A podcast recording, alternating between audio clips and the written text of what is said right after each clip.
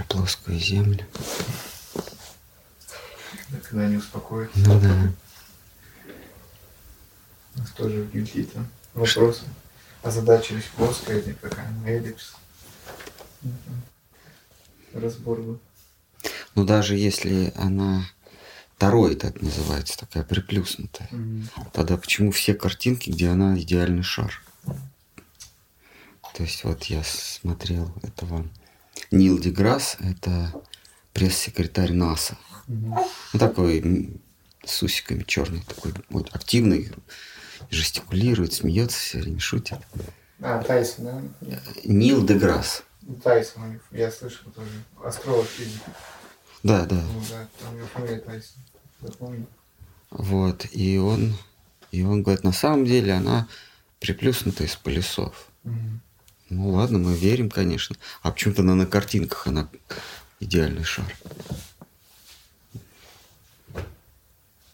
То есть, э, как мне один сказал, что на самом деле от нас скрывают истинную форму. Она шарообразная, но от нас ее скрывают.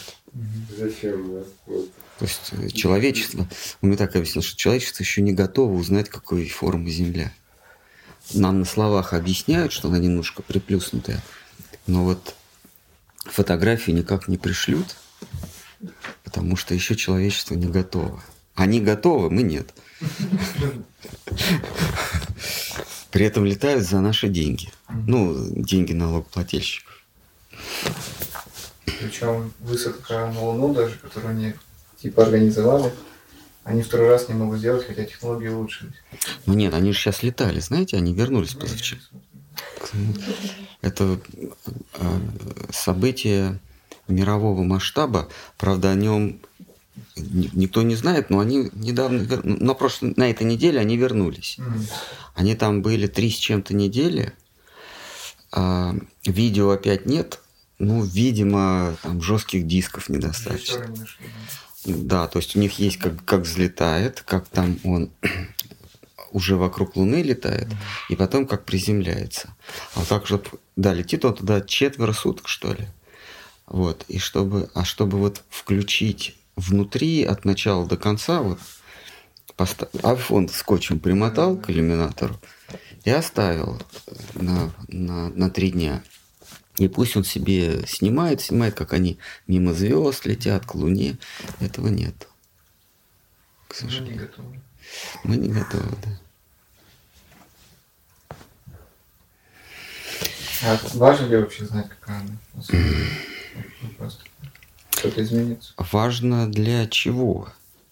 А, Важно, во-первых, в прикладном смысле это важно, потому что это одни и те же люди, которые говорят про то, что Земля — это случайно появившийся каменный шар, летя- летающий вокруг случайно появившегося огненного шара.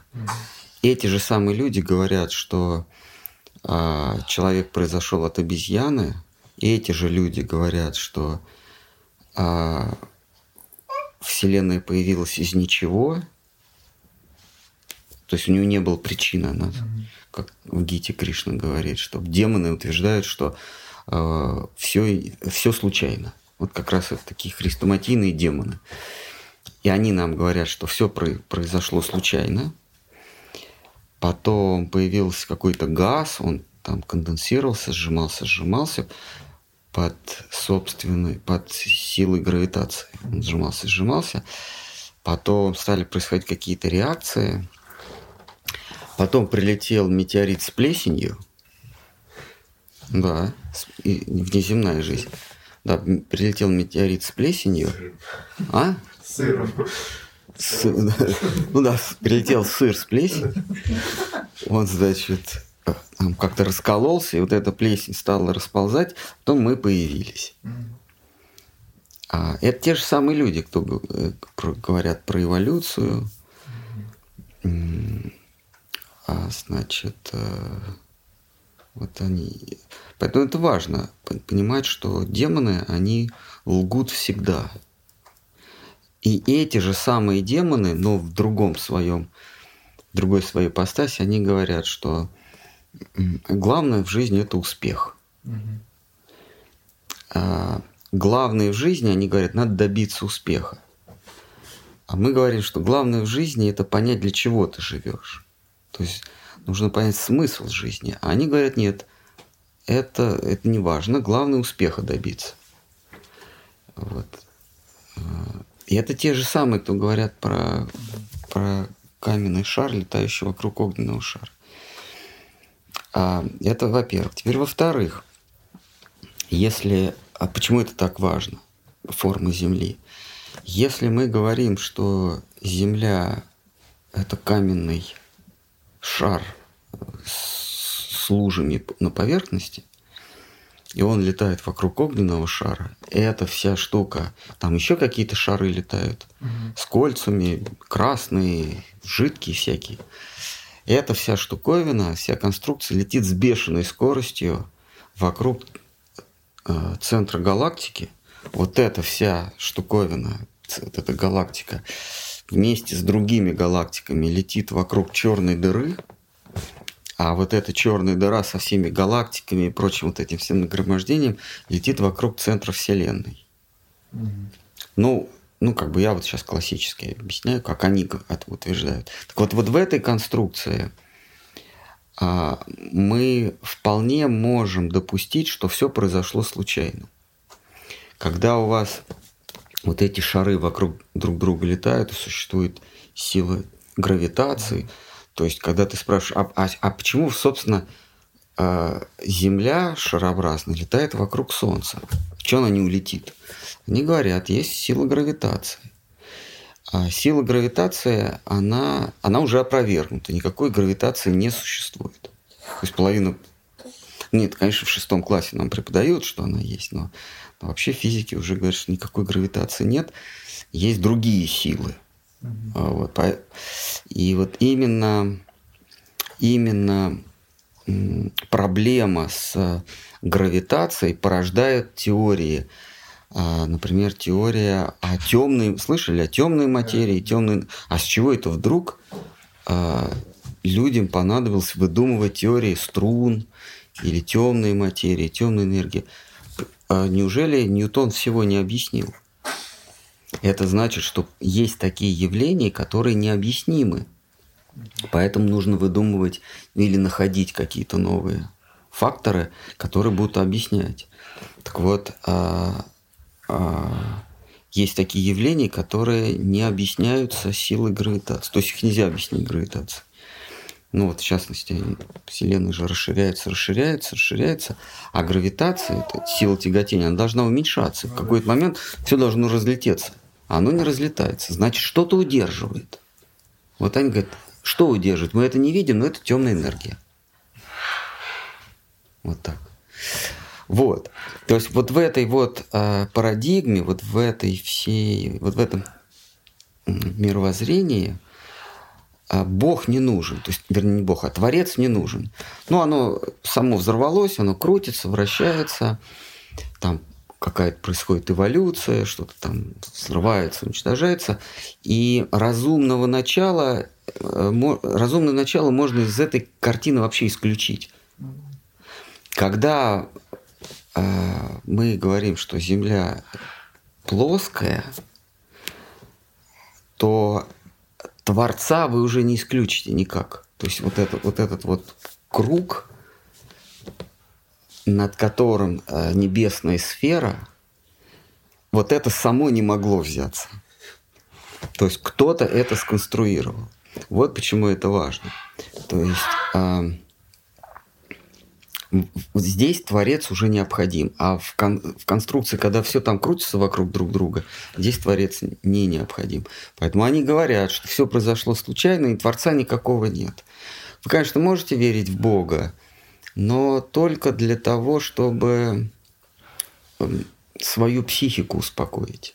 Потому что стресс, 21 век, войны. Вот верьте в Бога, лучше, конечно, верить в психоаналитика. Но если вам трудно признать психоаналитика и недостаточно бюджета, то можно и в Бога верить. В общем, результат будет один и тот же. Либо политический дебат смотреть тоже. или- Да. Вот почему это важно, что в конструкции а, небеса, поднебесье, земля, подземелье и вообще Вселенная как шар со своими ярусами. А, а, вот в этой конструкции вы Творца не избежите. Ну, само оно не могло так появиться. А когда все там крутится, плесень прилетела, это все может быть само собой. Как-то. Правда, непонятно, откуда там плесень взялась. Но... Вот примерно так. А вот, например, то, что тут такую игру создают здесь с этим вот успехом, может тоже не просто так, чтобы какой-то фильтр людей образовался, которые пришли в этот этап, вышли из этого навязано, навязанной идеи, что Бога нет, и как-то уже нашли истинный путь какой-то. Что-что? То есть они пришли к выводу, что высшего начала нет, Ну да, вот, и, и, и благодаря этому нашли истину. ну, вот человек, который, вот, например, верил, что вот все держится на движении, как Вселенная, обычно. А, Потом, когда находит ответы, он понимает, что это истина, например, что это все придумано Творцом, создано Мгм. Творцом. И он понимает, где ложь, а где истина. То есть это такой, такая игра своеобразная, все равно это не просто так думаю, сделано. Да, демоны, они говорят, что все произошло случайно, а в, в отдаленном уголке мироздания, Мгм. который называется Земля,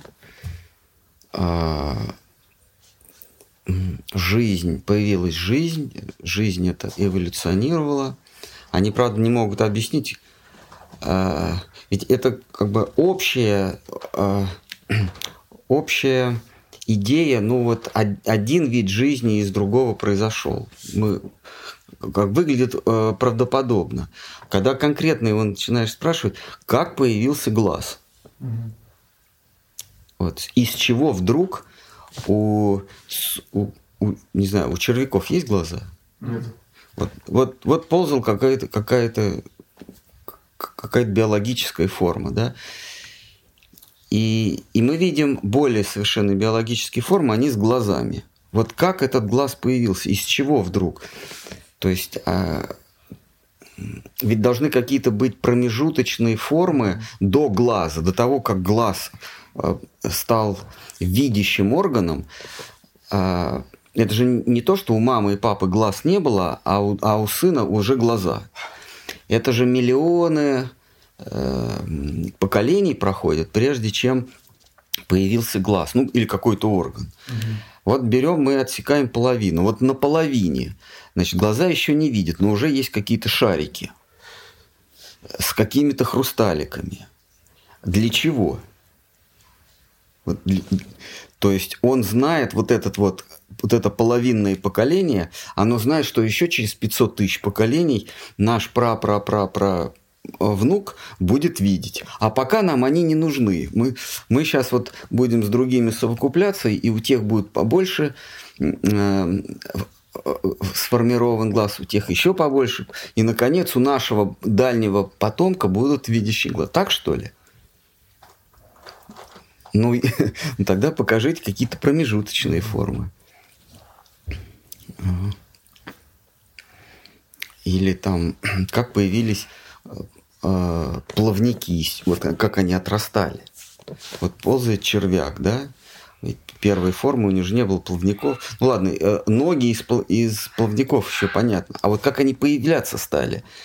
То есть вот этот вот червяк или там, не знаю, змея какая-то, у нее что там стало, ее корежить что ли стало? И, и сначала были такие отросточки ненужные, потому что через миллион только поколений появятся ножки с лапками. А до этого это просто такие культяшки. Зачем они ей нужны? Она же становится уязвимой, ее же могут схватить, там, откусить ей. Но у, у, у детей уже побольше культяшечки, у тех еще побольше. И так вот миллионы, а может и десятки миллионов поколений. Но тогда. Н- Кажется.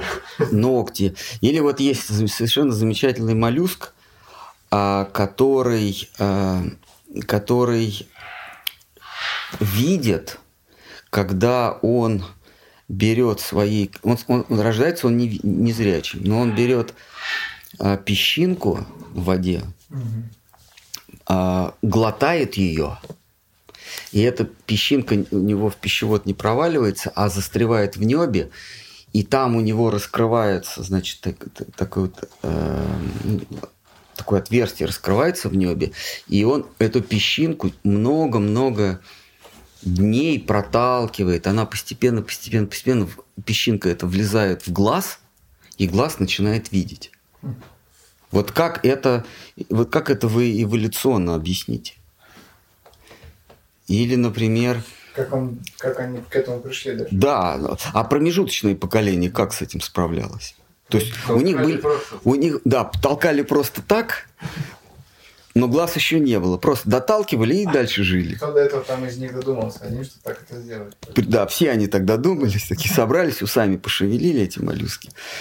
Или орхидея, или какое-то вот растение, куда муха с длиннючим носом mm-hmm. проникает и оплодотворяет эту орхидею. Эта орхидея никак не может, э, кроме этой мухи, э, породить новые, новых, новые цветы. А пылиться ну никак не может.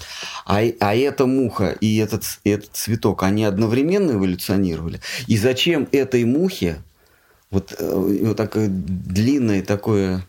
Она, она, это жало, она с ним а, оно, оно ни для чего и не нужно, ей нужно всего один раз в жизни. Вот она вот, это, вот эту спиральку разворачивает длинную, оплодотворяет, э, опыляет вот эту вот орхидею, потом сворачивает и дальше живет себе.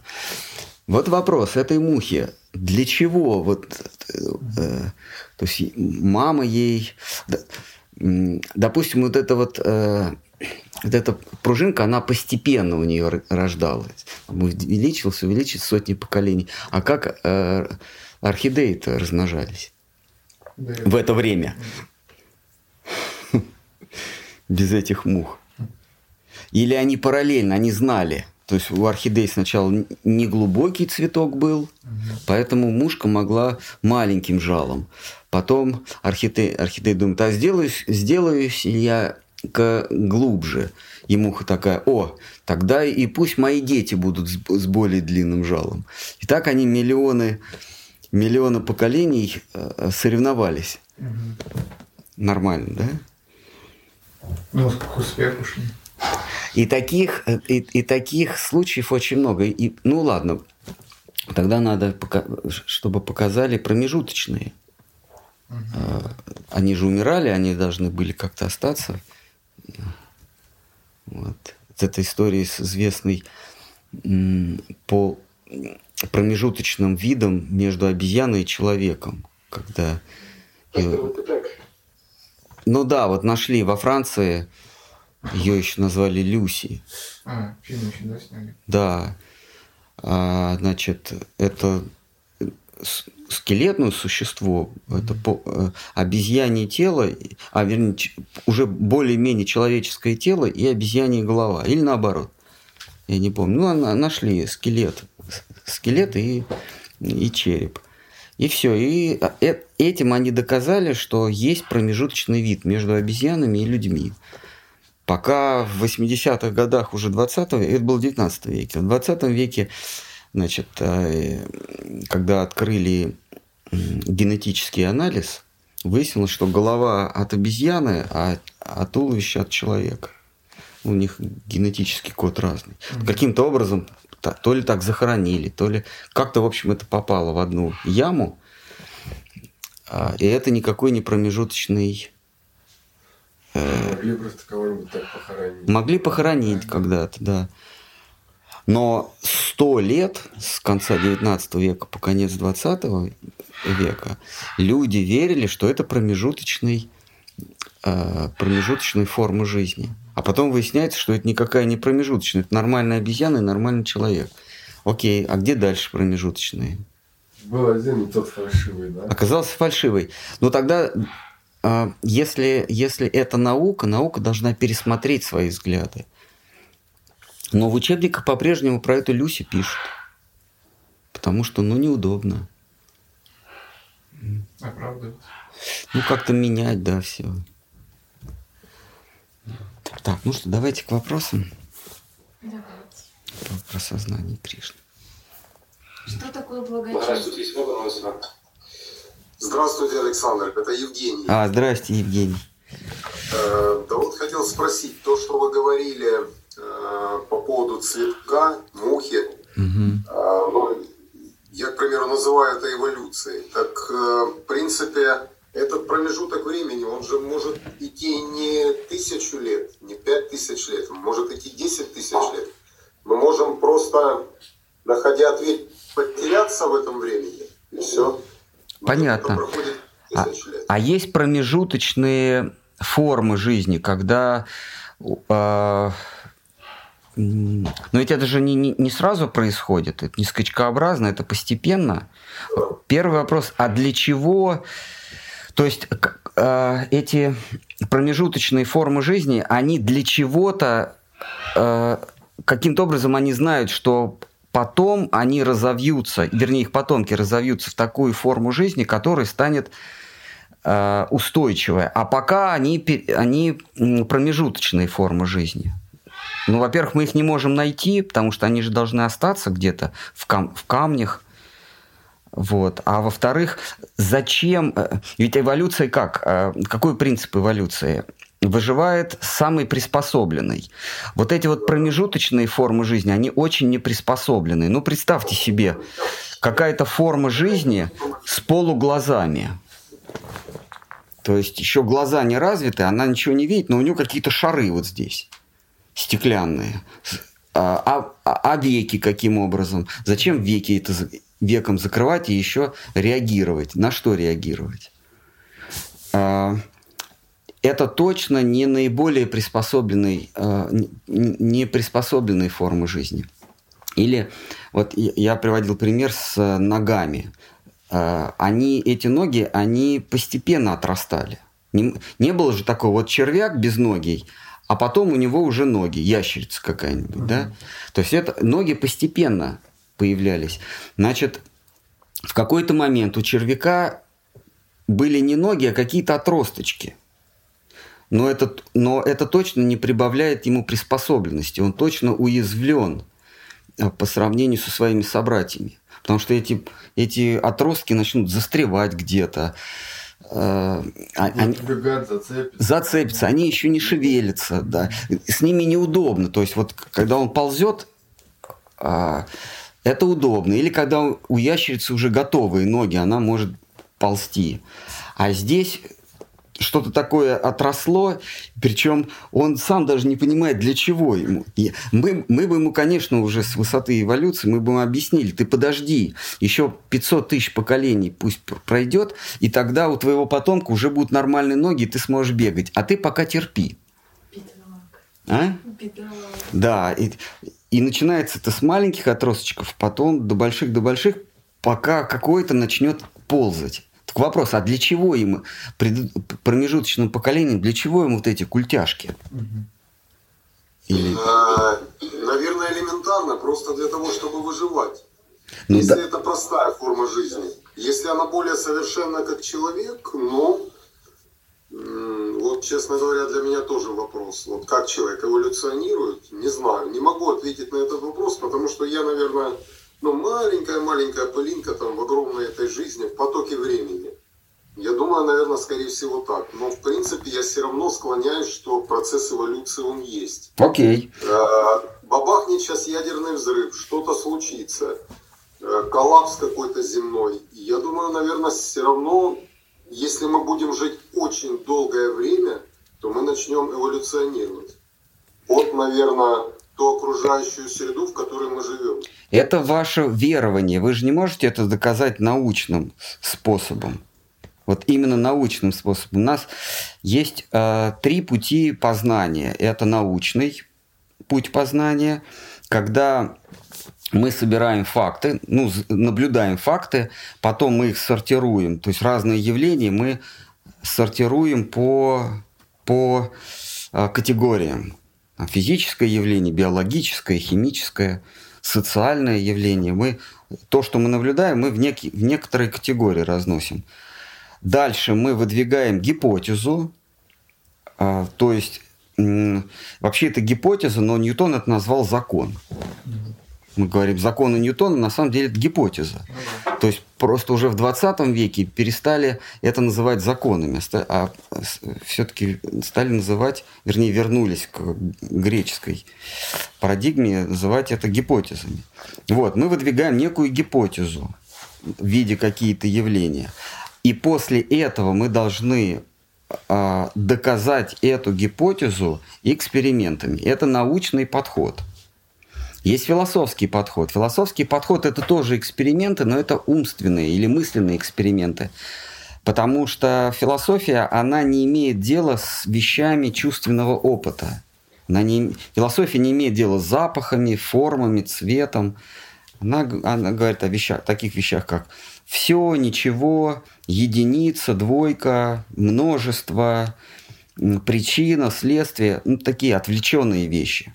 И, соответственно, опыты ставим в философском подходе познанию миром. Мы опыты ставим умозрительные или мысленные эксперименты. И, наконец, есть, ну, мы сейчас это не обсуждаем, есть еще один путь познания – это откровение, когда, когда нечто на меня не сходит, и я это, я это знаю. Божественное откровение. Но мы сейчас это выносим за скобку, просто говорим, что есть и такой путь познания – он спорный, но вот, тем не менее. Мы сейчас говорим о научном а, пути познания. А, Я надеюсь, что вы, а, говоря об эволюции, вы придерживаетесь научного пути познания, научного способа познания. Поэтому у нас есть наблюдаемые явления, дальше у нас есть предположение, или по-русски, э, по- по-гречески гипотеза, что одни формы жизни трансформируются и порождают новые формы жизни. Мы называем это а, развитие. Ну, по, ну, по латыни это эволюция, по-русски это развитие. То есть одно развивается в другое. И теперь нам нужен третий этап а, научного подхода к познанию – это доказать наше предположение или нашу гипотезу. И вот здесь большие проблемы. Вы говорите, что а, человек произошел от обезьяны. Теперь вы должны доказать это. Если вы на этом останавливаетесь и говорите, я считаю, что человек произошел от обезьяны, ну тогда вы просто перескак- перескакнули в философский способ познания. Это немножечко другое, не нужно смешивать. Фило- философы, они ничего не доказывают экспериментально. Они берут какой-то постулат, то есть нечто, некое утверждение, не требующее доказательств, и из постулата э, выводят теоремы. То есть вот у меня есть некие ут- утверждения, на основе этих утверждений я делаю такой-то вывод, и потом я это доказываю э, тоже м, рассуждением, размышлением. Значит, если мы не перескакиваем философский способ познания, потому что если мы перескочим философский способ познания, то там просто на раз-два доказывается существова- существование. Не какой он, а существование высшего начала, то есть существование Бога. И тогда теория эволюции вообще сама по себе рушится, потому что какая эволюция, если Бог создает все? Вот, поэтому давайте не перескакивать в философию, а остаемся в научной парадигме, в научном мировоззрении. Теперь давайте доказывать. Значит, а, а, червяк породил лягушку. Или я не знаю, надо посмотреть, что они там из чего выводят. Но, допустим, э, самое очевидное, это из обезьяны произошел человек. Замечательно. А, Есть научные доказательства этой гипотезы. То есть есть некая промежуточные стадии, когда скелет получеловек, полуобезьяна. Такого нет. По-прежнему находят обезьян и по-прежнему находят останки человека. А вот что-то промежуточное не находят. А, более того, находят останки человека, относящиеся к такому периоду, когда были только одни обезьяны. То есть обезьяны и люди существо- су- существовали вместе. Но мы можем сказать, ну пока еще не нашли. Ну тогда не надо говорить, что это доказанный факт. Есть Надо искать дальше, надо всю землю перекопать и найти э, какие-то промежуточные формы. Значит, будем ждать. Ну а тем временем мы можем э, предположить, что имея все научные инструменты, мы можем из обезьяны сделать человека. Нам ничего это не стоит, да? У нас есть, и у нас есть же обезьяны. Ну давайте устроим ей искусственную эволюцию. Вот. За сто лет ведь мы могли из обезьяны сделать, ну, не то что человека, а какой-то более или менее промежуточную форму. Ну, уже не обезьяне, а какую-то более продвинутую. А такого тоже нет. То есть даже искусственно нельзя не то, что из обезьяны сделать человека, имея все инструменты научные, а даже подвинуть обезьяну в сторону человека. Э, то есть у на, мы не можем ни искусственным способом доказать, что один вид жизни переходит в другой вид жизни, ни э, археологическим способом мы не можем найти. Поэтому я не сомневаюсь, что, э, что мы действительно э, эволюционировали. Единственный вопрос, давайте доказательства. Когда будут доказательства, тогда мы будем говорить. А ведь доказательств нету извиняюсь, может я ошибаюсь, это было давно, я в Питере был тогда еще в Ленинграде, по-моему, Кровеческий музей, и там э, показывали эволюцию обезьяны от человека, и даже, по-моему, там есть какие-то скелеты, и объясняли, что вот, например, вот она обезьяна, вот она постепенно эволюционировала, там что-то нашли, какой-то скелет, у которого э, руки, конечности стали чуть-чуть меньше, э, череп чуть-чуть не приплюснутый. Э, э, ну, это вот насколько я помню. Я был маленький. Это было на плакатах или это было... Э, это, это, это они показывали? Не помню. Это было, наверное, 40 лет назад. Ну да, значит, э, нет, на плакатах все выглядит замечательно. Матарас. Да. Здравствуйте, а можно я встану на защиту? Я тут, короче, слышал одну э, мысль по поводу эволюции. Мне кажется, она очень логичная. Сейчас попытаюсь объяснить. Угу. Но а, там смысл в том, что вот эта вот научная теория эволюции, она как бы внутри противоречива, потому что а эволюция сама по себе как понятие, она предполагает некую конечную цель какую-то, ну, э, чтобы был прогресс. Да? И вот ваш оппонент говорит о том, что а эта конечная цель, э, ну вот э, по Аристотелю, как она, конечная причина или что-то вот, он говорит, что выживаемость. А, но при этом они говорят, что у эволюции биологической нет цели. То есть а, она появилась и просто видоизменяет. Ну, как бы видоизменяется, но при этом и говорят о том, что есть нет, они говорят, э, принцип приспособленности выживает самый приспособленный. Меняются внешние условия обитания и выживают те, кто к ним приспособился. Вот так они ну, говорят. Тогда это получается, у них нет цели, да, тогда это просто видоизменение. Но да. Это не совсем эволюция. Ну, ну нет, ну мы гад... ну, пусть это будет не называться как-нибудь иначе. Принцип же такой, что один э, вид жизни постепенно под воздействием внешних условий переходит в другой вид жизни. Ну, например, собака, и вернее, волк становится собакой, например. Я не знаю, или там э, ящерица становится э, крокодилом.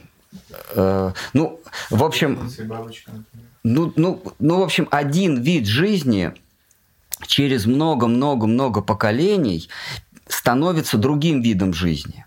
Вот. А ради чего? Что заставляет его это делать? Ну, ну вот давайте э, послушаем, что они говорят. Э, они говорят разные, но, но то, что объединяет все эти гипотезы, это приспособленность. Вот а, стало холоднее, а, у слона выросли, э, выросла шкура, стало теплее, шкура упала. Значит, стало слишком жарко, появились негры. Э, стало слишком холодно, появились эскимосы. Ну, в общем, меняется, э, меняется среда обитания, условия обитания, и меняется цвет. А, это доказано, кстати говоря. Вот Дарвин, он откуда-то с, с Галапагосских островов притащил пестрых воробушков. Такие, как пестрые-пестрые, как попугайчики были. И через пять, в Англию, через пять поколений в условиях английской э, э, пасмурности э, они стали серенькие. Но у них не отросли новые клювы. То есть док- действительно доказано, что они могут менять свой цвет. Но они не становятся больше, меньше. И тем более они не переходят в какой-то новый вид жизни. Это не доказано. То есть нужно честно сказать, что вот он доказал, что они через пять поколений стали более, более серыми, такими блеклыми, невзрачными. Это да.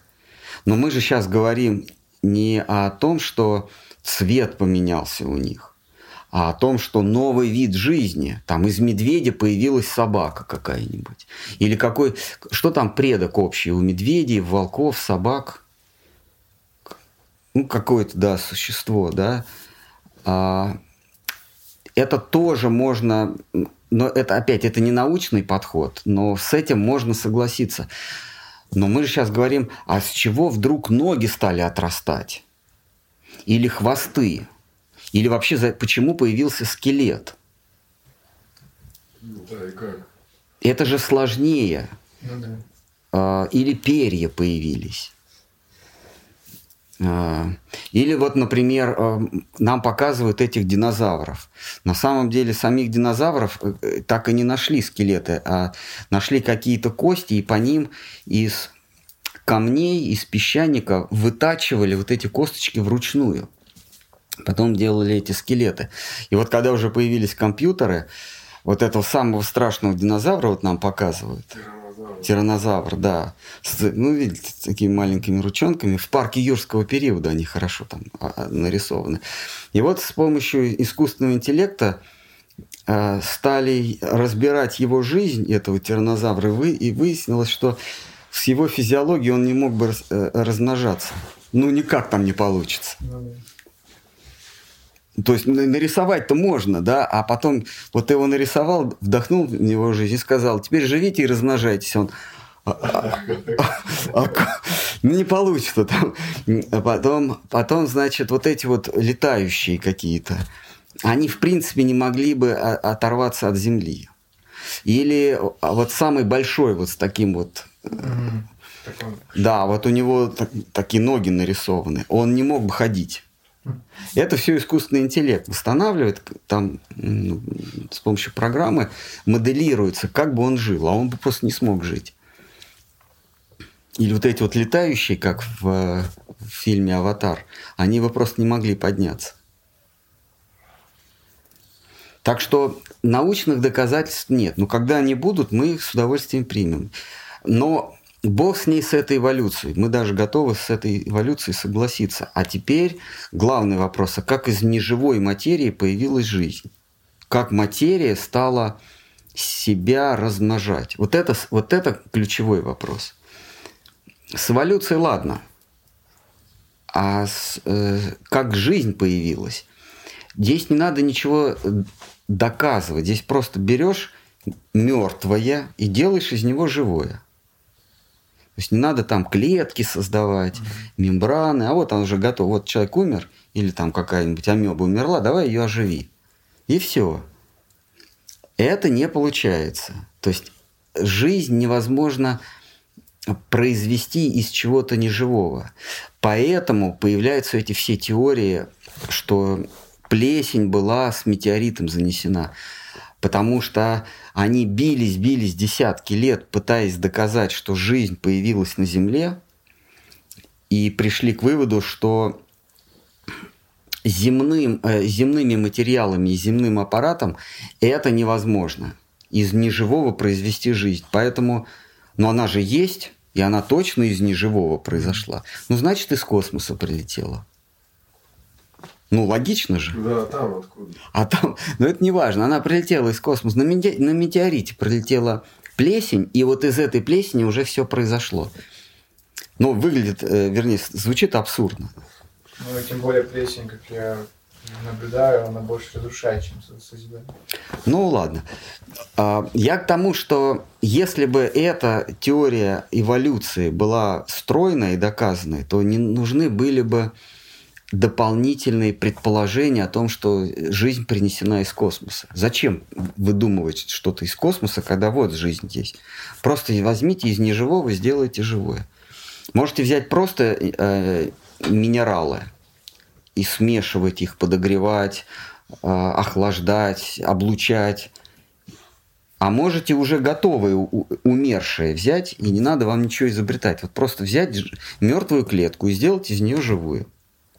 Но поскольку десятки лет, а может сотни уже лет, они не могут этого сделать, они выдумали идею о том, что из космоса принесена эта жизнь.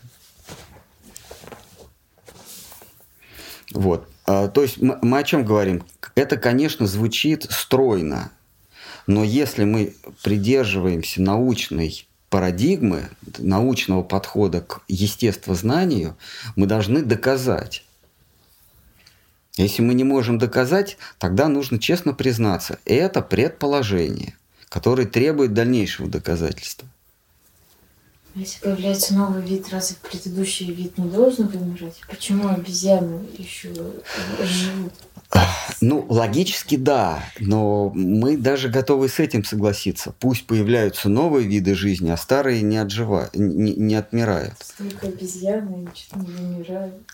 Да, разнообразие тут получается, что не должно быть такого разнообразия, если выживать сильнее. Ну, должен да, быть какой-то один вид и какая-то одна трава, грубо говоря, и он должен есть эту траву. Видите, мы сейчас тоже впадаем, э, совершаем эту же ошибку. Мы из, из научной парадигмы переходим в философскую. Э, мы, мы сейчас с, с точки зрения логики пытаемся э, опровергнуть, ну да, наверное, тоже имеет право на существование – а, мы пытаемся опровергнуть гипотезу с точки зрения логики. Но дело в том, что ученые, это направление в философии называется позитивизм, то есть научный подход. Позитивизм – это мы а, придерживаемся сугубо научного подхода, под, подхода к естествознанию, естествопознанию, познанию природы. Поэтому ваши логические аргументы в науке не срабатывают. Давайте а, пользоваться исключительно научным подходом. Поэтому мы ступаем назад, и мы говорим, окей, тогда докажите. Вот возьмите пробирку, сколько вам надо лет, 10, 20, и в этой пробирке создайте что-нибудь живое. Или возьмите мертвое и его живите. Они говорят, хорошо, вот вот мы уже наоборот, нам, дайте деньги. Нам нужны гранты. Ну ладно. Хорошо, а, э, сколько надо, столько и... Э, Постоянные затраты – это такой длительный процесс. Значит, значит, нужно честно сказать, это длительный процесс. Ну, если ты ученый, вообще наука возникла как, как противовес религии, как противовес э, вере. Наука говорит, мы ни на что, мы ничто не принимаем на веру. Вот эти все ваши истории библейские, а, вы можете в них верить, но мы, э, мы придерживаемся позитивизма, то есть научного подхода к естествознанию, а не подхода через откровение. И поэтому, а, если вы не можете доказать то, то что написано в Библии, там э, пятью рыбами накормил народ, и пятью хлебами, или по воде прошелся, или вознесся после смерти. Если вы это не можете доказать, или какие-то там еще э, э, какие-то чудеса, да, не можете доказать, тогда пусть это будет в сфере веры. Мы в это не вторгаемся. Мы а, принимаем как истину только то, что можно доказать экспериментально – эмпирически, экспериментально. И дальше они говорят, а, Бог не создал а, за семь дней Вселенную. Вы же не можете это доказать, они верующим говорят. Мы говорим, ну хорошо, не создал. Мы спрашиваем, а как? А Бога вообще нет, все произошло само по себе. Отлично, а теперь докажите. Наука возникла как, как противовес э, э, вере, Поэтому нужно идти до конца. Если вы научный подход используете, значит, должны и научно доказывать свои гипотезы. А доказать они не могут. А, пусть они докажут, как один вид происходит из другого. Или пусть они докажут... Нет, они, конечно, могут показать, если они э, веточку груши присоединят к яблоку, то что там получится? Что-то новое или, или, или груша будет расти? Нет, будет груша. А, все равно груша да. будет. Что-то среднее не получится. Ну, они как-то скрещивают. Яблоки можно скрещивать. Они скрещивают, да, они что-то новое получают. Понятно, собак тоже можно скрещивать. Это все понятно. И людей скрещивать. А вот разные виды не получится скрещивать. Или, или каким образом получается, что у неандертальцев, мы же а, а вернее, это еще в моем детстве нам говорили, что мы из неандертальцев произошли. Сейчас, когда э, генетический анализ изобрели, выяснилось, что у нас э, генетический код с неандертальцами отличается на 95%. То есть, ну, никак не могли мы произойти от неандертальцев, поэтому сейчас говорят, было, было две ветви, неандертальцы и гомо сапиенсы. Mm-hmm. Они были параллельны, а гомо сапиенсы были хитрее, и неандертальцев убили. Но, но даже вот с этими вот, которых находят в пещерах, у нас с ними генетич... Э, ну вот эти останки, у нас с ними генетическое расхождение больше, чем со свиньями. А почему людей не находят? Ну, именно очень-очень древних. Нет, ну людей находят. Находят, находят да. Находят людей. А, и нету схожести тоже у древних людей с обезьянами. Да, в том-то и дело. А, находят обезьян и людей одного периода, mm одного возраста, а, и у них совершенно разные генетические коды. Как они могли друг от друга произойти, непонятно. То есть вы должны это доказать. Но если вы, у вас не получается это доказать, в этом нет ничего страшного. Просто скажите, что это имеет статус, это предположение имеет статус гипотезы оно требует доказательства. А, я просто небольшой, вернее, я никакой не специалист в, в этой в биологии. Я могу сказать про физику, там более честно. А, когда, когда открыли квантовое явление, то выяснилось, что природа случайна. Ну, не, вернее, на квантовом уровне, на базовом уровне материя, она случайна. Предсказать невозможно а, как это все, как, э, то есть предсказать результат эксперимента в принципе нельзя. И возникло две группы ученых, которые спорили примерно до, до, 7, до, 7, до 70-х годов прошлого века. Две группы ученых. Это Эйнштейн и Нильс Бор. Вот Эйнштейн говорил, мы не можем предсказать явление, ну, мы не знаем, как полетит электрон или, или через какое отверстие он. Ну, вообще, любое квантовое явление. Угу. Мы не можем предсказать, потому что мы еще не знаем какого-то параметра.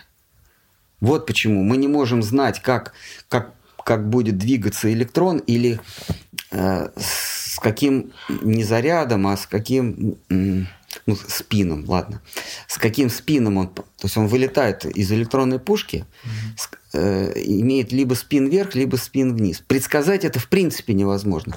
При одинаковых условиях получается совершенно два разных результата. А Эйнштейн, э, будучи приверженцем классической, ну, классического подхода к, а, к, к, к познанию мира. Он говорил, что просто мы еще... Есть какой-то скрытый параметр, мы его еще не знаем, и он влияет. Будет это электрон вверх или электрон вниз. Просто когда-нибудь мы это узнаем. Нильс Бор говорил, нет, природа сама по себе так устроена, что мы в принципе не можем это познать. И в 1972 году э, э, э, Белл, Джон Белл доказал, что природа действительно случайна. Там, там сложная цепочка экспериментов. Он доказал, что э, э, природа в принципе случайна на квантовом уровне. Предсказать ее в принципе нельзя. Я, я сейчас просто говорю, это как пример к познанию мира. То есть а, вот это явление а, случайности природы а, нельзя было объяснить до 1972 года, пока э, э, ирландский, э, шотландский ученый не поставил эксперимент. И он доказал, что она, природа на квантовом уровне, случайна. А, а до этого момента это оставалось гипотезой. То есть это требовало доказательств. Это честно. Когда мы говорим с вами о том, что жизнь произошла из неживой материи, о том, что обезьяна произошла там из какой-то крысы, там же, а, значит, из, было, значит, глобальное похолодание или потепление, и э, динозавры померли, но остались какие-то крысы. И из этих крыс уже все произошло, ну, все млекопитающие. Как они появились? Непонятно. Ну, допустим, мы берем эту точку отсчета вот из этой крысы все остальное появилось. Медведи, слоны. И, а, вот. А, но это не доказано. Значит, вот если как физики, честно надо сказать, это пока гипотеза, мы сейчас бросим все свои усилия на то, чтобы это доказать. Но они этого не делают. Они по-прежнему всякую чушь в учебниках по биологии пишут. Потому что это удобно. Потому что это укладывается в демоническую картину мира, что все произошло из ничего, произошло оно случайно, и вообще все случайно. А, поэтому следуйте за нами. Мы будем а, этот случайный мир, нерациональный мир, а, то есть высшего разума не существует, этот нерациональный мир мы будем исследовать и будем вам говорить, как он устроен. Ну, как вам жить? Да, то есть мы боги. Потому что мы вам объясняем, как все, как, как мир устроен. Значит, кто мы такие? Вот. А с той же самой плоской землей. Они крутят у, у виска пальцем. Но когда ты их спрашиваешь, а то, что Земля круглая, ты пришел к этому с помощью... То есть это осознанное твое знание? Или ты просто услышал от других. Это, это вообще вопрос веры для тебя. Горизонт всегда плоский. Когда ты поднимаешься над землей, горизонт поднимается вместе с тобой. А луч лазера а, бьет и, и а, ну луч лазера нельзя согнуть. Они говорят, что ну, солнечный луч еще может огибать поверхность Земли, а, а лазер уже не может. Лазеру все равно. И вот луч лазера бьет на 65 километров, э, не искажаясь. А Земля должна уйти там на 240 метров уже. Получается, точка лазера должна быть выше на конце. То есть... Ну да, вот, вот э, полно вот этих э, роликов, экспериментов. Озеро, допустим, озеро Мичиган, там э, 65 километров значит, э, или, или в Южной Америке, там вообще зеркальное такое озеро, берут на высоте 30 сантиметров или 60 сантиметров, ставят лазер. И на другом берегу э, приемник. И пускают луч лазера. И он четко попадает в этот приемник. Но Земля-то она же должна согнуться. То есть э, я встречал, что вот озера не, не сгибаются. Озера, они вот могут такими ровными быть, а уже океаны большие, они уже сгибаются. А, а озера маленькие, они такие, они не сгибаются. Окей, ладно. Вот так, отлично. Тогда покажите, как э, какое-то высокое сооружение, пусть это будет маяк или нефтяная платформа, нефтяная вышка, или и небоскреб на берегу не озера, а океана. Как при отдалении от этого объекта он постепенно уходит за горизонт. Ну, сначала макушка исчезает, э, ой, ну да, вернее, появляется сначала макушка появляется, потом до середины, потом полностью. Вот покажите. И все, тогда вопросы все снимутся. На этом вопрос э, плоской Земли закончится. Когда вы покажете, как пред... высокий предмет постепенно уходит за горизонт. Там, вырастает, например, или, или исчезает. А везде он либо полностью, либо его не видно. Но не видно его, потому что он очень далеко. Он уходит, в, он уходит в точку. Да, если смотришь, потом... А если ты его увеличиваешь, он полностью появляется. То есть наш чувственный опыт нам говорит, что то, что я наблюдаю, а, плоское – Я не знаю, какая она, но то, что я наблюдаю, оно плоское. Но нам отвечают, а, она все равно шарообразная. Ты говоришь, я вижу, что она плоская. Глаза вам врут. Ты глупый. А, ты что, не ходил в школу? Там на каждой парте глобус. Да. Ладно, давайте, давайте про сознание Кришны. Это мы...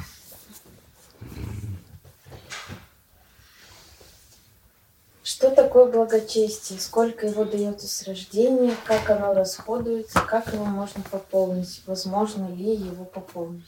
Благочестие, наверное, вы имеете в виду санскритский термин сукрити.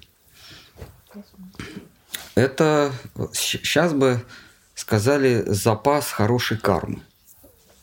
Вообще слово благочестие, оно немножко другое означает, но э, в, вот, в традиции сознания Кришны под ним принято понимать некий запас добрых плодов, э, плодов добрых дел.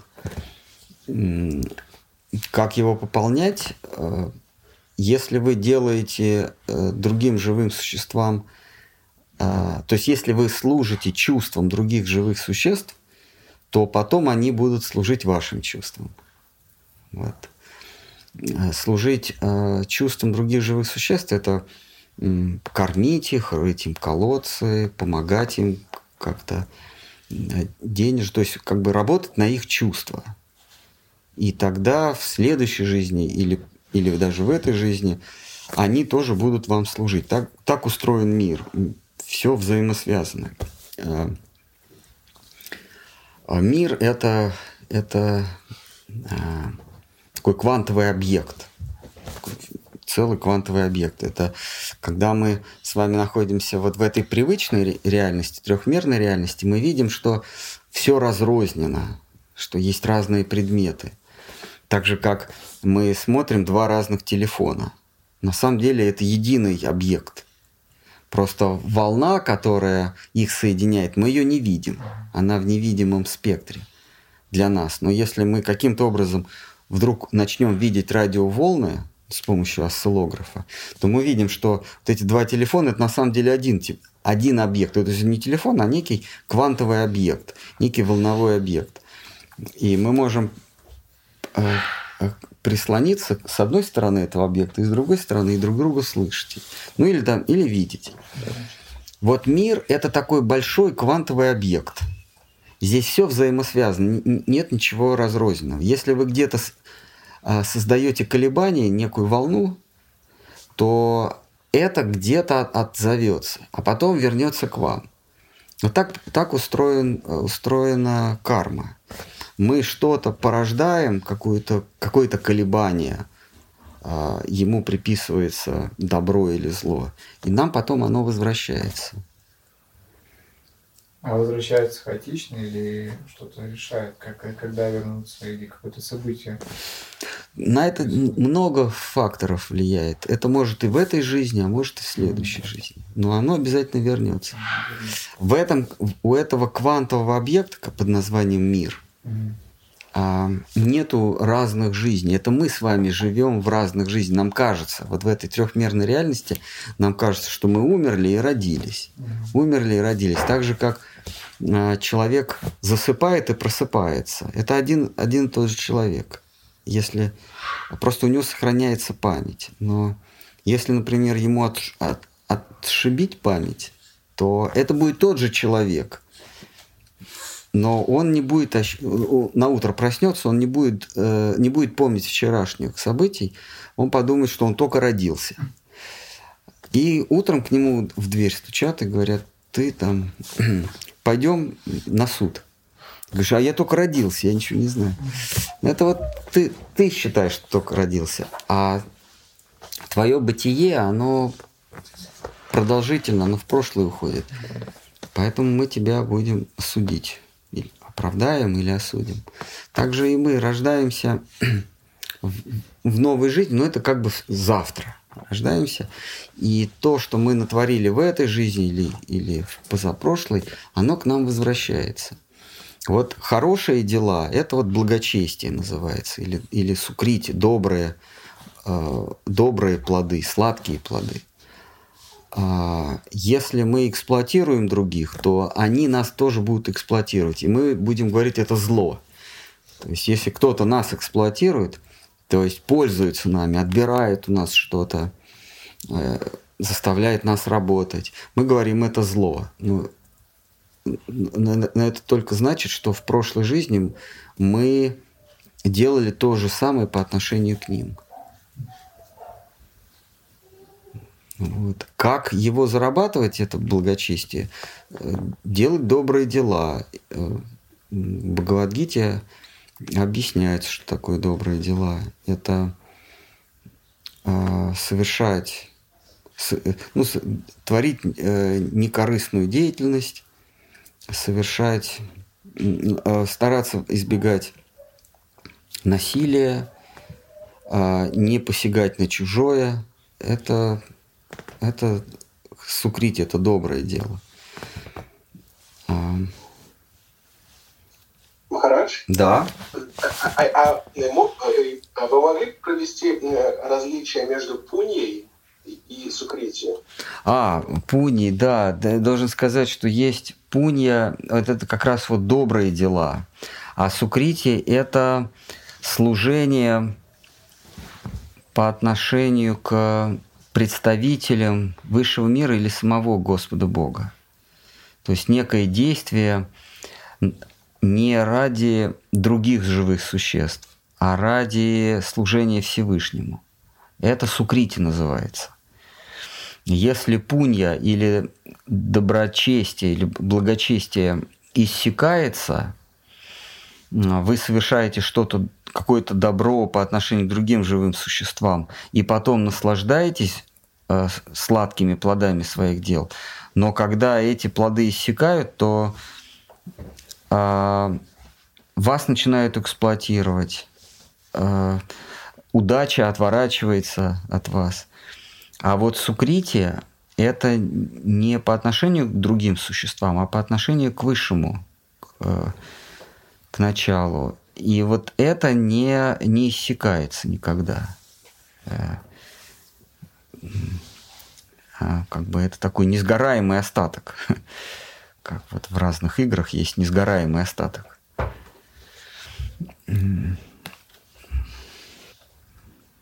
А, а это не всегда одно и то же. Когда э, живое существо творит добро по отношению ко Всевышнему, при этом оно может сотворить что-то недоброе по отношению к другим живым существам. Но это не учитывается. Господь Бог, как высший судья, Он это не учитывает. Он не считает это злом. Так вот. А в Гите Кришна говорит, что ради служения мне, если ты даже уничтожишь целую вселенную, ты за это не будешь нести ответственность. Потому что мы верим, что Господь Бог высший судья. Есть еще. Хари Кришна, добрый день. Скажите, пожалуйста, может ли Брахман видеть Кришну и духовный мир? Воспринимает ли он мир форм? Слеп он или зряч? Брахман А, чтобы воспри... воспринимать Всевышнего, а, брахманских качеств недостаточно. А, Господь Бог, Он субъект, Он не объект. Он отличается от объектов наблюдаемого мира тем, что чтобы с ним соприкоснуться, нужно еще его согласие. А объекты этого мира, от них согласия не требуется – а, есть вот макрообъекты, есть микрообъекты. Нам, чтобы увидеть какие-нибудь бактерии, нужно взять микроскоп. И мы не спрашиваем разрешения у бактерии. Можно я за ней подсмотрю? Вот. Просто беру и смотрю. Мне, ну, мне нужен просто какой-то навык или какой-то инструмент, чтобы это увидеть. Или чтобы э, услышать э, ультразвук, э, мне нужно просто улучшить свой, свой слух, то есть некий навык приобрести, тогда я услышу э, звук комара, жужжание комара. Кто-то не слышит, кто-то слышит. А, или какие-то низкие частоты. Мне нужно научиться воспринимать совсем низкие частоты. У кого, например, а, или цвета. Вот женщина видит 30 миллионов оттенков, мужчина видит 30. Вот. Эти женщины даже видят различия между зеленым и салатовым. И, понимаете, у них, у них есть такие зеленый, салатовый, аквамарин. Как, да, у них такие нереальные такие названия. У нас просто зеленый. Зеленый, синий. А у них там целая палитра. Но вот, чтобы научиться воспринимать это многоцветие, нужно родиться женщиной. Вот. Или, или какой-то особый вид. Они, например, видят э, э, э, зад автомобиля, они, они, они видят какие глаза или там э, у, улыбку. То есть это не просто, не просто э, решетка э, решетка радиатора и фары, а это улыбка, глазки, э, рот, бампер. Вот, ну, такое зрение э, любопытное. То есть нам нужно развить какие-то навыки, и тогда мы что-то увидим. А вот с Господом Богом проблема. Какие бы навыки у нас ни были, э, если Он того не захочет, ты его не увидишь. А вот если а, вот увидеть его существование, то есть прийти к мысли, что он существует, а, вот для этого а, вот Брахман к этому подходит. То есть тот, кто имеет брахманские качества, он понимает, для него это очевидно, что есть высшее начало – а он понимает, что за пределами зримого мира есть нечто незримое. В этом говорят все брахманы разных эпох, а, ну или философы, да. А, греки говорили, есть айкос или идея. Идеи есть, есть феномены, есть идеи, есть феномены. То есть то, что явление, а есть задумка, а есть явление. А, или есть субъекты, есть объекты. То есть для Брахмана очевидно, что есть субъект. Для низших сословий или для недалеких людей мир это только объекты, то есть то, что я могу видеть, слышать, обонять. Для Брахмана мир переходит за сторону чувственного опыта. Есть нечто, что находится там, за границами чувственного опыта. Или дух Брахман. Э, Брахман э, или Брахман, это по-русски это смысл. То есть есть не просто вещи, которые я наблюдаю, а есть некий смысл за всем этим. А, да, для этого нужны брахманские качества. А, если опять уходить в физику, то брахман это тот, кто видит мир как а, единый, единый брахман, то есть единый квантовый объект, то есть некое колебание, а, колебание бытия. Вот. А Брахман это воспринимает как все есть колебания. А человек, не обладающий брахманскими качествами, он воспринимает мир разрозненный. Он, он объекты, чувственные объекты никак не связывает.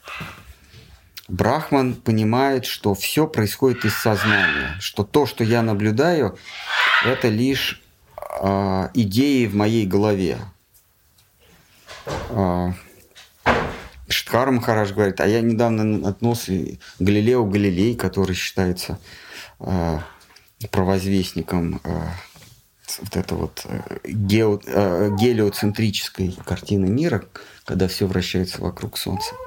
Он говорил, что э, все вещи, они уже имеют, э, э, то есть э, все понятия, они уже есть в моем уме. И то, что я наблюдаю, оно просто совпадает или прилаживается к уже существующим понятиям. То есть все вещи, они уже существуют в моей идее, просто в моей голове. Просто я их складываю. Когда я вот смотрю, например, коричневые кресла, а, понятие коричневое, оно не у кресла, оно у меня в голове. Понятие гладкое, оно тоже у меня в голове. И вот когда я эти понятия складываю, я говорю кресло, или небо, или огонь. А, то есть мир понятийно, он в моей голове. А, вот это, это свойство Брахмана. Он понимает, что мир существует в, в сознании наблюдателя. Давай, давай. Ну, хорошо. Я, наверное, неправильный вопрос прочитала, потому что Брахман был с большой буквы. А, да, да, тогда да. еще раз. Нужно разделять Брахма, Брахман и Брахман. Да. Брахма – это творец, Брахман – это бытие или смысл бытия. Ну, вообще в ведической философии смысл бытия и само бытие неразлично. Нет такого вот, вот бытие, а у него есть смысл. Смысл и есть бытие.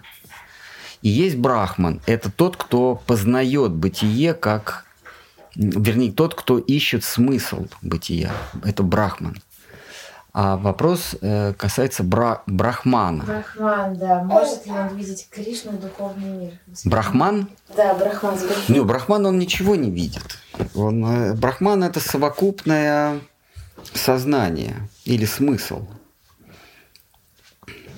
А, можно говорить о живом существе, растворенном в Брахмане. А, это состояние просветления. Это состояние, когда нет никаких форм, нет никаких предметов, звуков, запахов. А, растворение в бытии. А, еще это называют брахма джьоти или свет, свет бытия. Там отсутствует всякое восприятие а живые существа, они как, как э, натуральные числа, они из этой бесконечности выскакивают. Но на самом деле они никуда не выскакивают. Ну вот как вот мы берем бесконечное число, и, мы, и, и в нем мы вычленяем... А почему натуральное? Ну, один, два, три. Есть комплексные числа, есть э, дроби, а, а это, э, не, это единички натуральные числа.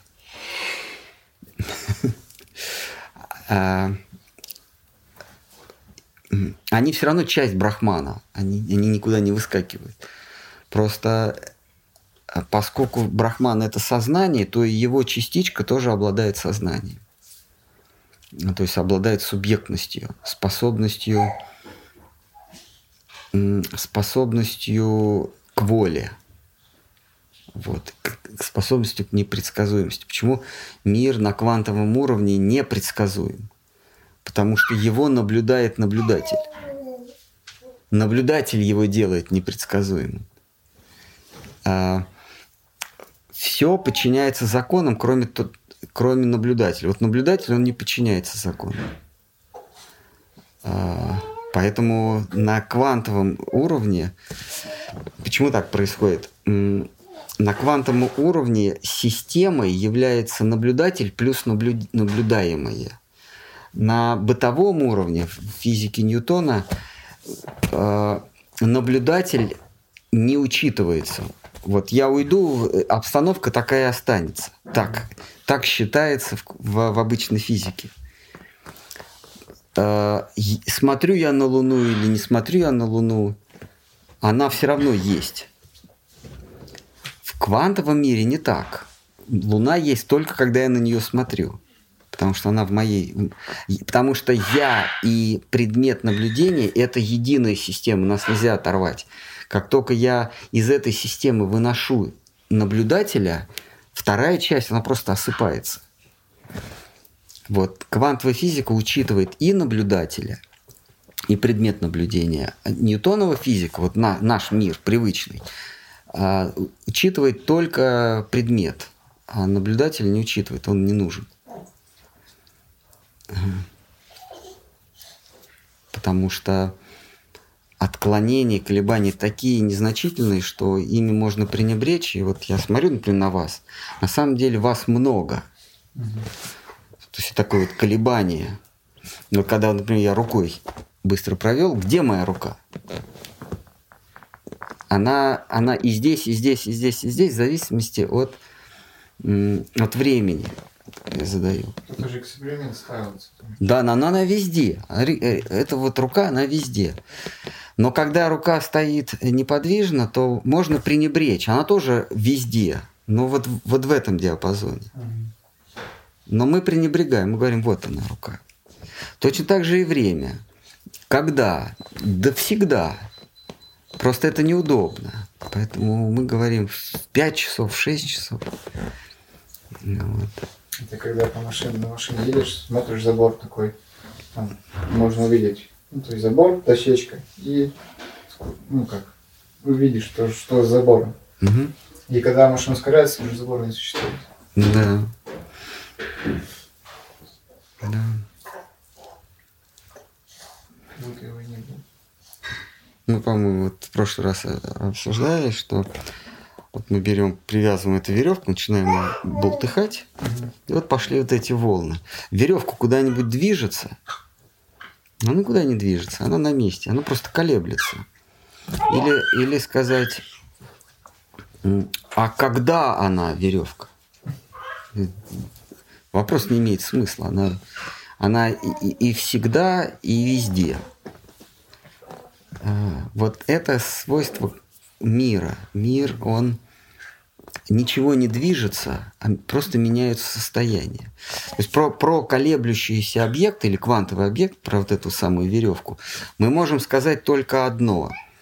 А каково у него, как, какое состояние у нее. Вот, вот в, да, в данной, данной точке времени какая конфигурация этой веревки.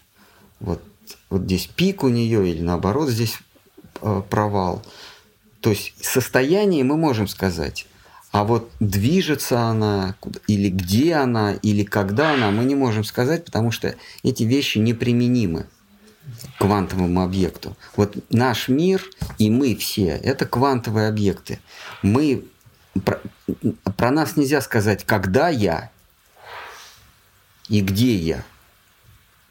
Потому что квантовый объект не имеет, не имеет этих характеристик. Ни времени, ни, ни, ни, ни а, а, точки в пространстве. Об этом в Гите говорится, что живое существо, оно вне времени и вне пространства. А нельзя сказать, я в том городе или я в этом городе. Как квантовый объект я везде. А, и нельзя сказать, когда я был или, или когда я буду, потому что как квантовый объект я всегда и везде. Я есть наблюдатель, частичка сознания. Давайте еще. Скажите, пожалуйста, когда наступает век Сати Юги и духовность на Земле повышается, наша планета также приближается к высшим планетам или остается неизменно чуть выше низших и чуть ниже выше? Ну, не планета, наверное, а ярус. Земля – это некий ярус, некий этаж в этой, в этой конструкции.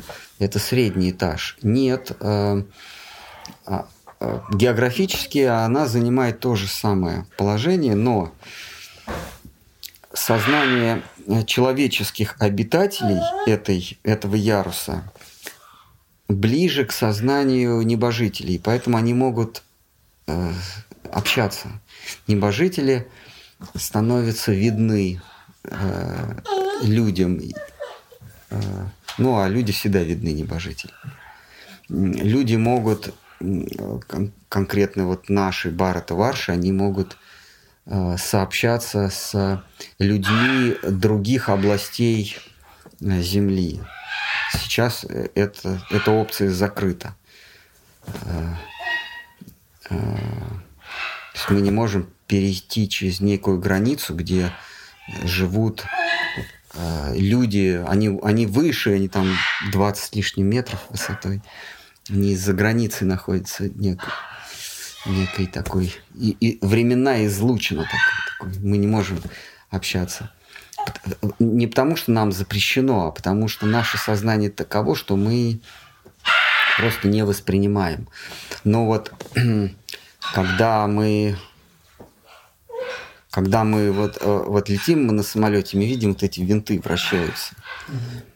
И глазами мы видим, что они вращаются. А если мы поставим камеру, ну, iPhone направим, то на картинке винты не будут вращаться.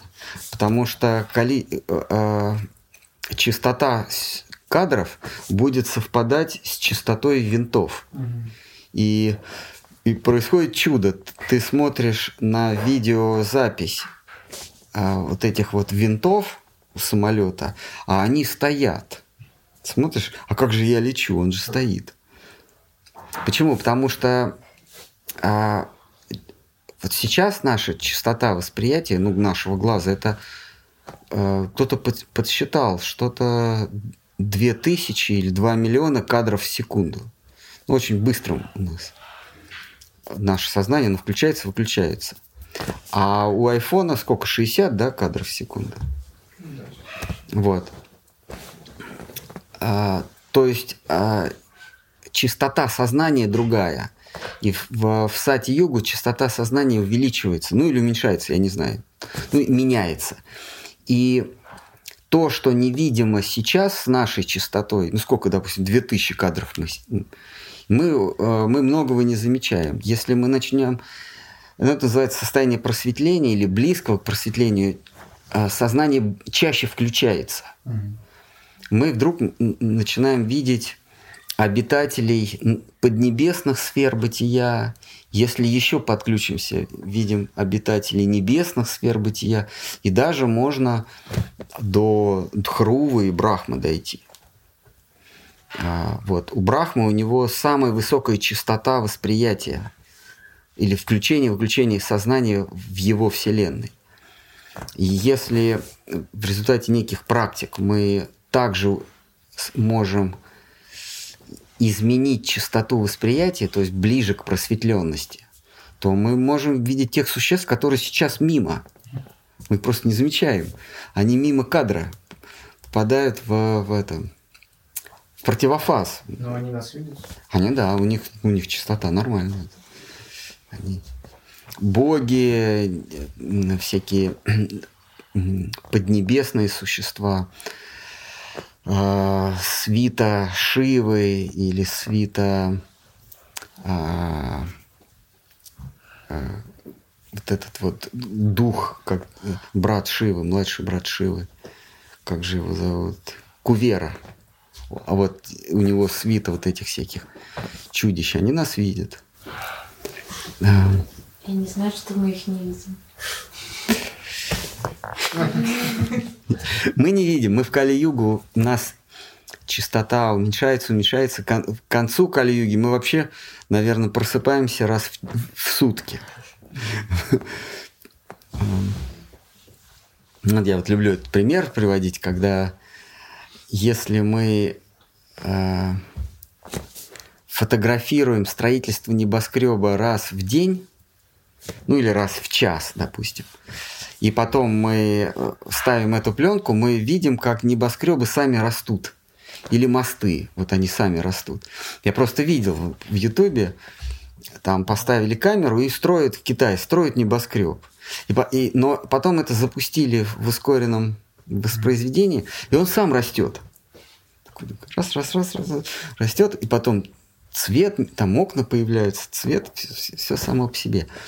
Но если мы увеличиваем частоту восприятия, скажем, не раз в час или раз в день, а раз в минуту, то мы, мы увидим, как машинки подъезжают, там рабочие разгружают что-то, что заносят, выносят. Да, если мы еще увеличим частоту, мы еще более плавную картинку увидим. Вот в Кали-Югу наша частота восприятия идет в, в сторону помрачения, и мы не видим тех существ, которые э, люди сати-юги видят. И если мы достигаем ну, хорошей такой брахманской частоты восприятия, то мы ощущаем бытие, существование высшего начала. Его можно как угодно называть Бог, высшая мировая душа, но некое высшее сознание. Мы его воспринимаем. Но в Кали-Югу, когда мы раз в сутки засыпаем, просыпаемся, мы, мы только видим, что чипсы, а, ко коуча по йоге,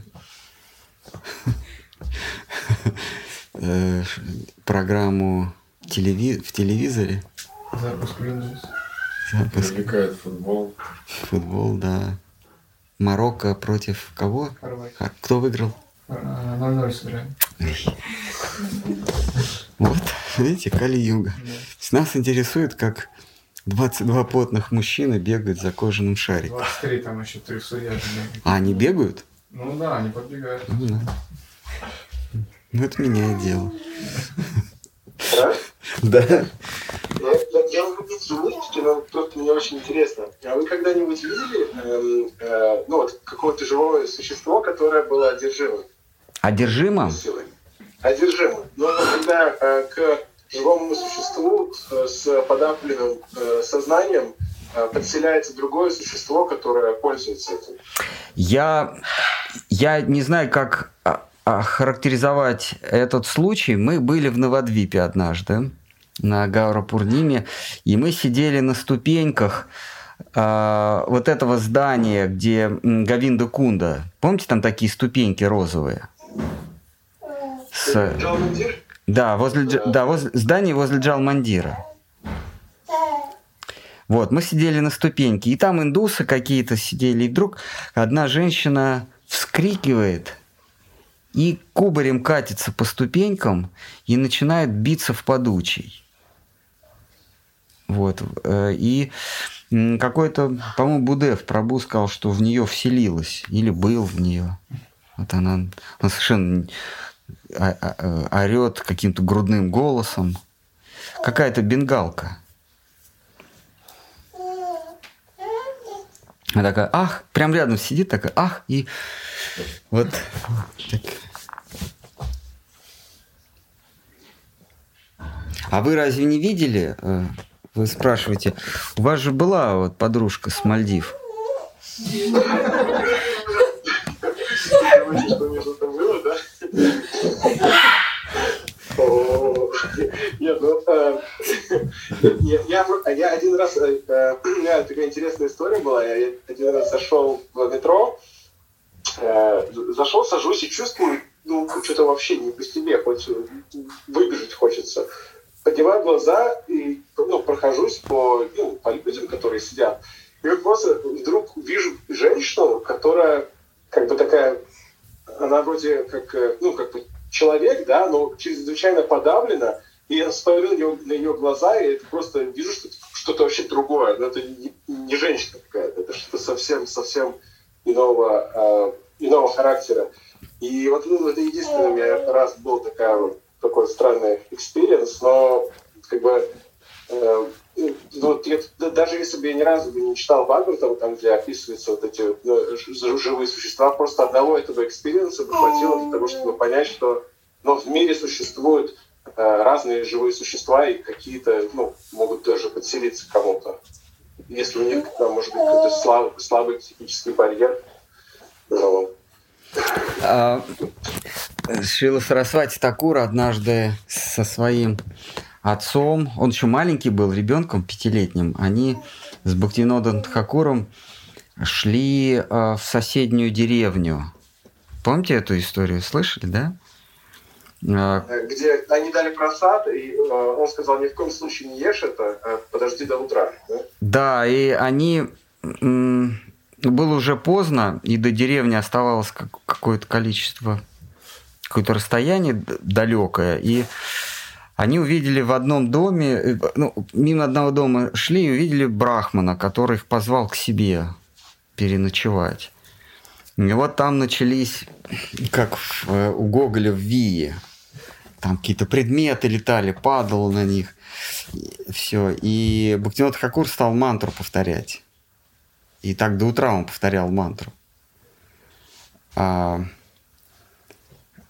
а, и этот брахман предлагал им еду, и Бхактинот Хакур сказал Сарасвати Такур не брать ее. Вот. А на утро все успокоилось, и они продолжили свой путь. И в деревне их спросили, а вы всю ночь шли? Вы так рано пришли в нашу деревню. Где вы, где вы были-то? Где вы заночевали? Они говорят, вот мы в том доме заночевали. Как в том доме? Там, э, он же заброшенный дом, и там жил, там дух, там привидение живет. Там когда-то жил очень злобный, завистливый, жестокий брахман. И он умер, и он так из своего дома не вышел, и он путников э, пугает, там, убивает, калечит, бросает на них предметы. Вот. Э, и Бхактинат Хакур говорит, нет, теперь все нормально. Мы... Э, он, он отлетел, мы ему дали мантру, и он покинул это место. Вот. Но э, человек, э, э, нормальный человек, в кавычках нормальный человек, ему не суждено, не, не дано видеть э, вот этих вот этих существ э, пешачей, э, вот этих э, оборотней и, и, и прочее.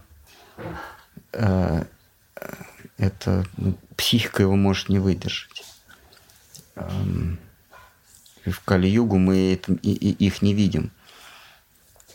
Но в, в иные эпохи, когда, когда у человека более развито, у земного человека более развито сознание, то он их вполне воспринимает, с ними общается. Вот э, Пхима, у него жена была из из э, Ракшаси, да. Ракшаси это оборотень. Вполне себе жена. И даже там ребенок у них был, да? Кунти Деви, э, Ваю не сходил, у Пхима родился, Бог Солнца, это Арджуна, да? Карна, А, Карна. Карна? А. Ну, да. ну да. То есть даже на стыке Кали-юги и Двапара-юги люди могут общаться с этими существами. И когда происходит жертвоприношение, вот когда Юдхиштхира совершал жертвоприношение, то на жертвенную арену явились и боги, и вот эти пешачи, гухьяки, вся вот это вот, то, что мы называем нечисть. Но это другие живые существа, они никакая не нечисть. Ну, такие формы у них. У них тонкие формы. А, мы вот говорили о том, что у каждого, каждого вида живых существ разная пропорция пяти, э, пяти стихий. У нас есть в мире есть пять основных стихий. Это эфир, огонь, газ, ну или воздух, а, вода и земля. И разные их смешения в разные пропорции порождают разные формы тел. А, есть еще более тонкие э, стихии. Это а, чувства, это ум и разум. Ну, ум, разум иногда их объединяет в одно. И у разных живых существ разные пропорции. Есть э, существа, у которых тело полностью состоит из воды. Это, это ручьи, реки, океаны. У них тело полностью из воды состоит. Есть живые существа, у которых ну, почти полностью. Почти полностью состоят из, вет, из, из воздуха. Это ветра. Это живые существа, которые имеют тело, состоящее из ветра, из воздуха. А, а вот эти вот духи, вот эти привидения, ведьмы, оборотни, у них э, те, тела состоят главным образом из эмоций. То, что мы называем вот, это индрия, чувства. Вот у них У них, поэтому мы их не воспринимаем, мы их не видим. Вот как мы не можем видеть... Но ощутить мы можем? Да, при, если, если наше сознание приобретает какое-то иное колебание, угу. то мы их можем воспринимать. Можем их видеть, можем с ними общаться. То есть наши, их колебания и наши колебания должно совпасть. Или, более, или близко быть. Тогда мы воспринимаем. Сейчас проводят эксперимент по э, э, как, ну, э, капают э, ДНК, это айваска, вот этот вот, вот э, ингредиент э, в течение часа человеку. И они пытаются сделать карту э, той действительности, которая является человеку э, в этом состоянии. Они, они изменяют его состояние сознания, и он уходит в другой мир. Я не знаю, как они там карту будут делать, но это примерно как карту сна делать. Вот мы когда видим сон, да, мы же можем куда-то переместиться в Москву, в Нью-Йорк, куда-то полететь, можем какие-то на, в горы или вниз опуститься. Как там карта создавать? Там нет ге геометрии, там нет географии. Это очень сложно. Но если, если у них это получится, а. Просто обычный человек, который погружается в это состояние, он это делает там один раз, там, ему на всю жизнь хватает, и э, он пребывает в этом состоянии очень короткое время. Они изобрели метод, э, как э, поддерживать человека в этом состоянии на протяжении там, часа, двух часов.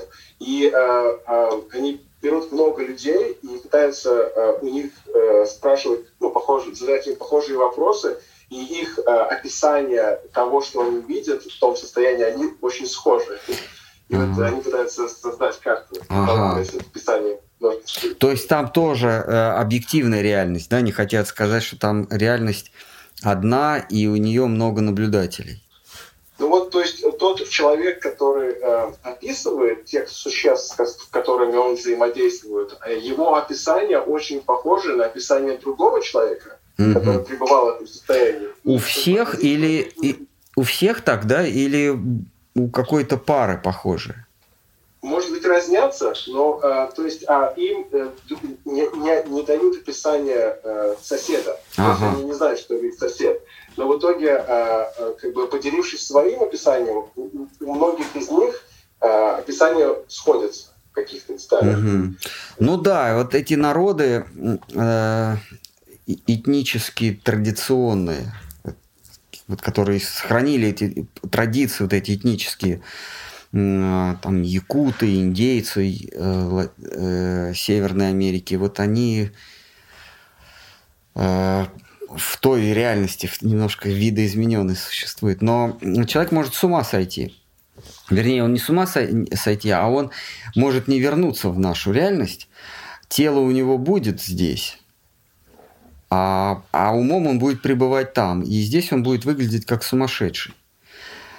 А, потому что для того, чтобы пребывать вот в этой реальности, которую вы описали, а, айваска, да, нужно и тело айвас, айвасковское иметь. То есть с помощью йоги нельзя укрепить так, что... Можно. Можно. Но, но с помощью йоги, смотри, какой йоги? Это, это в общем, это пранаяма mm-hmm. делает вы укрепляете свое сознание, и вы можете, собственно, и путешествовать по ярусам, э, по ярусам Вселенной самостоятельно. А вот в Гите описано, что йог, он самостоятельно может выйти из тела и путешествовать по разным ярусам сознания, или ярусам вот этих, там, там еще описано в, в, в месяце пребывания Солнца на севере или на юге, там какая-то такая сложная схема. А, то есть йог, он может сам из тела выходить и вообще оставить его навсегда. А вот обычный человек, он умирает, когда карма пришла, а йог, он умирает, когда сам захочет. Но он не умирает, а просто уходит из этого тела. А, но если он не подготовлен и он смещает чистоту своего сознания какими-то химическими веществами, он может тронуться. Все вот эти эксперименты с психотропными веществами, это как раз попытка увеличить частоту или уменьшить, я уж не знаю как. Вот. А, но это все равно, что рисовать карту, дать каждому присутствующему по стакану водки и потом рисовать это, карту.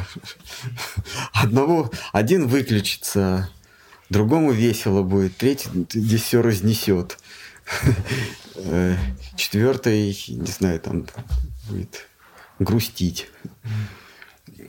Это довольно сомнительно. Ну, пусть, конечно, экспериментирует. Да. Позвольте, а вот вы сказали, йог может уйти, ну мы читаем тоже об этом в Бхагаватам, а, по собственному желанию жизни. А как же он тогда избегает суда Ямараджа? А он избегает, потому что он не подвержен суду Ямараджа. А разве не преданные могут только уйти, в принципе, из... Нет. избежать суда? Йог. Тот, кто Кришна говорит, что если ты а, осознал, осознал а, постиг единое во всем этом многообразии, то ты э, выходишь за круг перерождения. Ты рвешь круго, круговерть рождения и смерти. Он, он говорит, мечом знания ты можешь разрубить э, узел невежества, и тогда ты не ответственен за свои поступки. Как только ты осознал, что ты наблюдатель, а не делатель, ты не несешь ответственности за то, что ты делаешь, потому что ты ничего не делаешь, только наблюдаешь. Чтобы избавиться от кармы, то есть а, от суда э, посмертного судьи э, Ямараджа, ну, нужно просто осознать э, брахман, обрести освобождение. Для этого не обязательно быть преданным гьяни и йоги, они достигают освобождения. Выходят за порочный круг к самсары. Как только тебе нечего терять, если упростить, если ты не имеешь ничего, тебе нечего терять, то ты и не вернешься. Ад – это когда у тебя что-то отбирают – то есть ты помещаешься в такие условия, когда тебя чего-то лишают. А, а когда ты при жизни осознал, что тебе ничего не, не принадлежит, тебя и лишить ничего нельзя. Ты не под, не под властен суду э, кармы, самсары. Ты смотришь э, на свое вот это умственное тело, это сукшма, тонкое тело со стороны, ты понимаешь, что это не твое. Так же, как вот мы можем посмотреть на одежду, и а, если у кого-то отбирают одежду, он считает, это его одежда, он, он будет плакать, биться в истерике, пытаться защитить. Но если он понял, а это не моя одежда, и она мне не нужна, но она не мое вообще. Кто-то приходит, забирает и уходит, ему все равно. Точно так же тело. Если мы достигли такого состояния, это йога, да, что это тело это просто кусок э, глина, такая, такая лепнина из пяти элементов. Здесь земля, вода, огонь, небо, воздух. Мне ни земля не принадлежит, ни вода. Что здесь мое? Воздух? Нет, воздух. Я вдыхаю, выдыхаю, он Почему я, почему я должен э, мучиться от того, что я выдохнул? То есть вот был у меня в легких воздух, и мне жалко его, я его не отдам. Или жар, огонь. Вот я выхожу э, куда-нибудь в прохладное помещение, я же отдаю свой жар. Нет, я не отдам, это мое. Когда мы понимаем, что нам ничего не принадлежит, точно так же и Земля. Ну, какие-то элементы мы из себя выдавливаем. Нам же не жалко. Мое, нет, не отдам.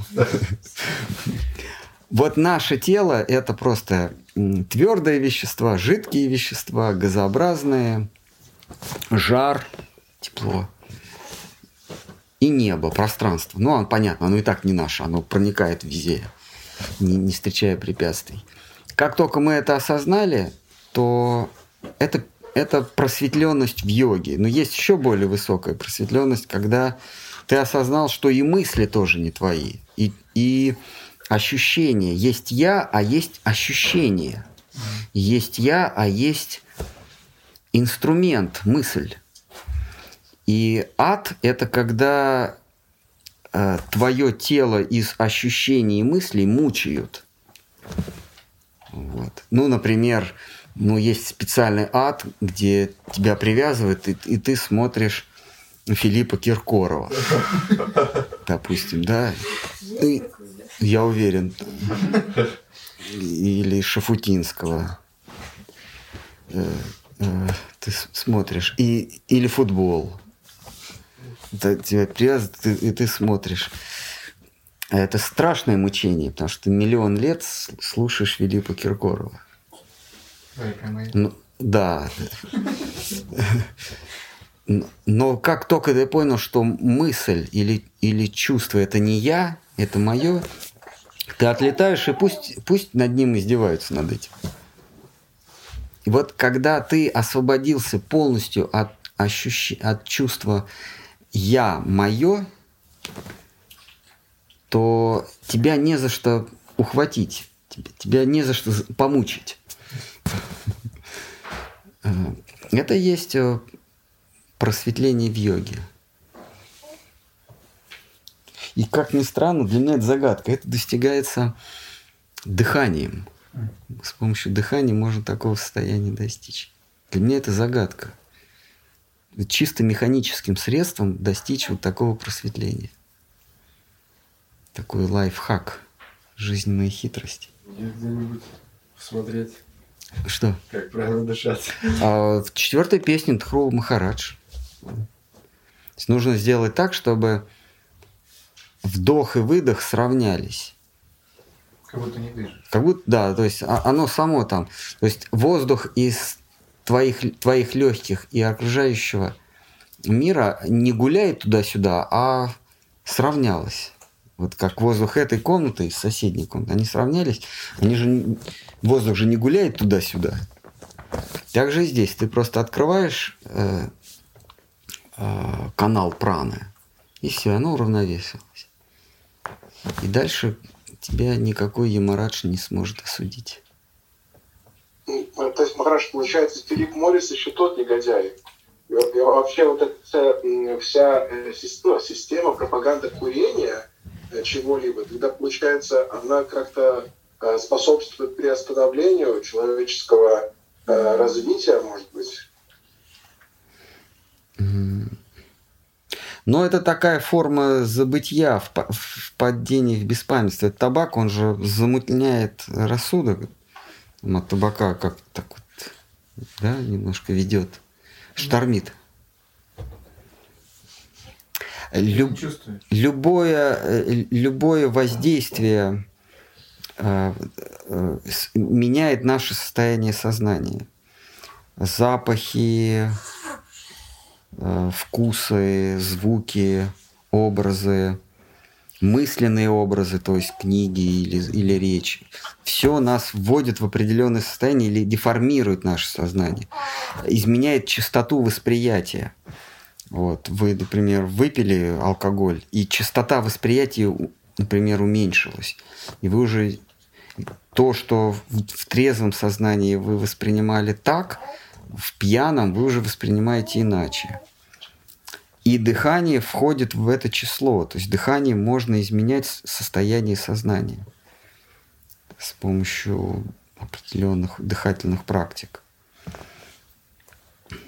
А с помощью мантр можно изменять свое сознание. Это все агенты влияния. А, ну, вайшнавы, они а, изменяют свое сознание обращаясь к, к мудрости ачарьев, к, к священным писаниям.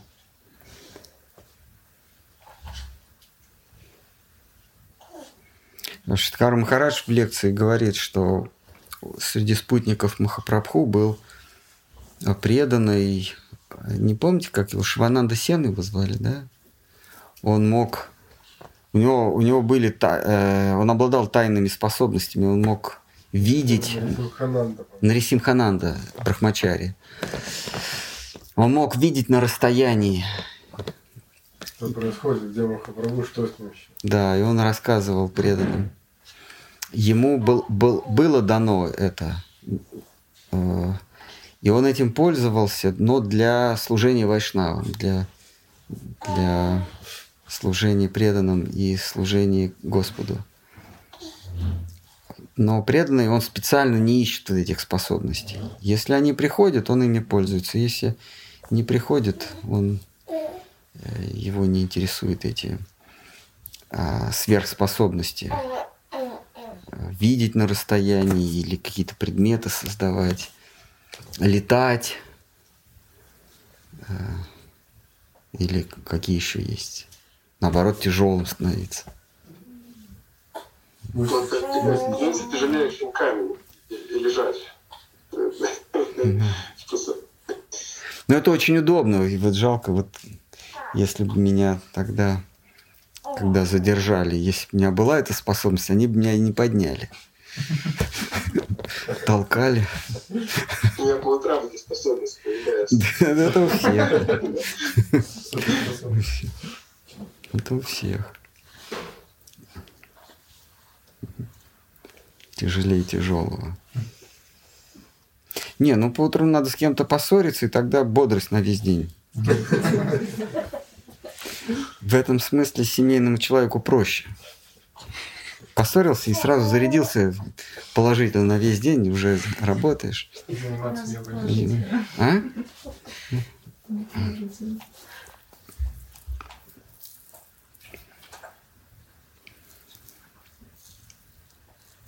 Может быть такое, что когда осознаешь, что ты наблюдатель, ну, как наблюдаешь, а можешь ли ты уже предчувствовать, наблюдая, ну, то, что какие-то события происходят, ты на них не влияешь и предчувствуешь, что будет дальше. Да, да, это все входит в пакет э, мистических этих как сверхъестественных способностей. Ты можешь видеть, что ты ощущаешь, что произойдет. А, Этим обладают разные живые существа. Вот Штхар Махараш в одной лекции говорит, что один мудрец, он сидел на горе, ну где-то там на вершине или где-то, и к нему звери стали приходить и толкать его. А, Звери обладают этими способностями. То, что для человека сверхъестественная способность, для какого-нибудь журавля это нормально. Или для какой-нибудь косули. Она чувствует, что будет землетрясение. И вот они его толкнули, он ушел, и там камнепад или что-то такое землетрясение произошло. Для, то, для них это естественно, а для нас это неестественно. Но возможно такое, что человек это развивает. Просто человеку это не надо. Развивая вот эти сверхчувственные способности, а, он может а, подавить свой разум. А человеку дан разум среди прочих живых существ э, для того, чтобы постичь смысл жизни. Есть эта косуля, она может видеть будущее землетрясение, там э, что-то, животные могут что-то ощущать, у них интуиция развита. Но они совершенно не задаются вопросом, для чего они живут. А человек, у него не так развиты органы чувств. У него не так развито обоняние, зрение, как у птиц, например, или у собак. А вот у у медведей у них развиты все чувства. Они чемпионы мира. Они слышат лучше всех в природе. Они видят лучше всех. У них, у них, зап, у них обоняние в 30 раз сильнее, чем у собак. Да, они могут ружье почувствовать за километр и ни туда не пойти. Да, то есть, а, но они не задумываются, для чего они живут. То есть все способности уходят в, животные способности. Поэтому нужно быть осторожным. Развивая эти способности, можно в следующей жизни медведем стать.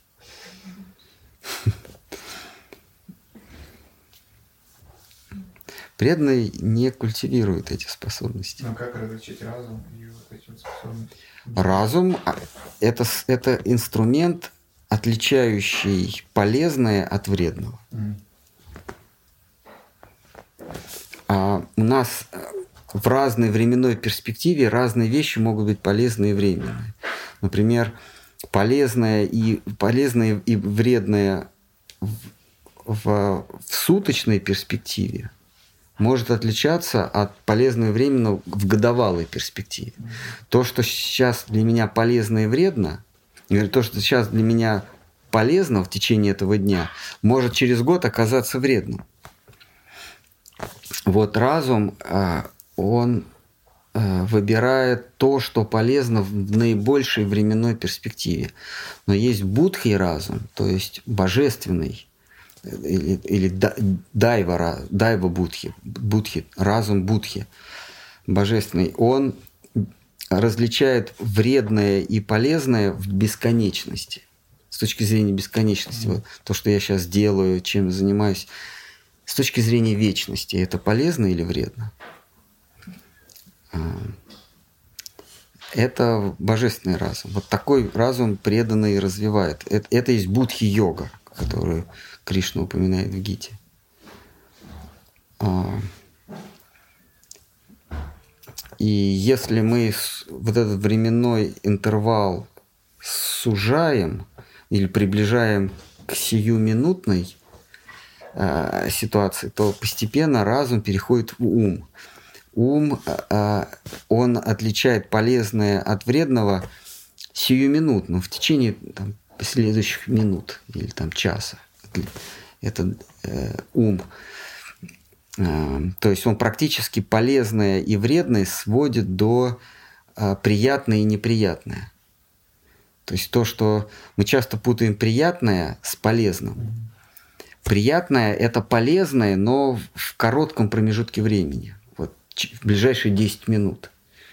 Это может быть, это полезное, но потому что это приятное. А в, в перспективе суток или года это уже будет вредное. Э, вот, поэтому нет четкой границы между разумом и умом, потому что ум – это разум на короткой дистанции, а разум – это разум на длинной дистанции. А если ты уходишь в бесконечность, то это уже божественный разум или дайва будхи. Ну что, давайте на этом мы закончим, потому что кто-то один большой есть вопрос а. про женофобию. Там много текста. Большой текст. Давайте мы его Оставим. как минимум прочтем. Ладно, давайте прочтем. И, и в следующий раз с него начнем. Ну и начнем читать э, Сандарбху. Хари Кришна, у меня еще один вопрос. Если всем управляет Радха, то почему в мире столько женофобии? Ты нуждаешься в защите, обращаешься к священным писаниям и с ужасом видишь, что они и есть источник женофобии. То я есть, я, я э, вангую, это пишет женщина. Не знаю, здесь не указано. Но...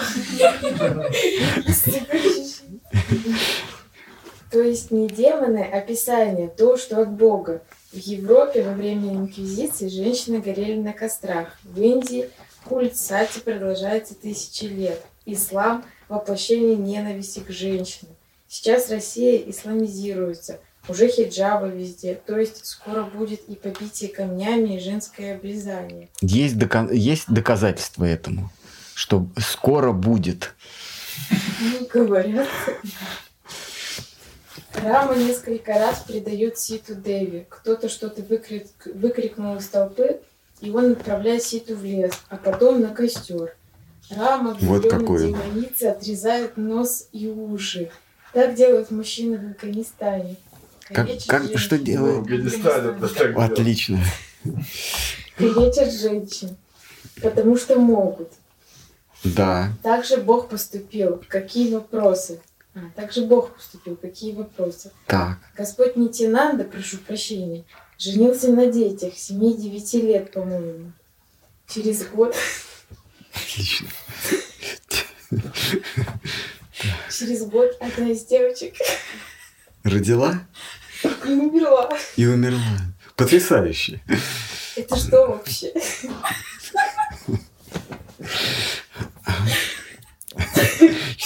Так, давайте еще там. А, а Набоков с его лолитой.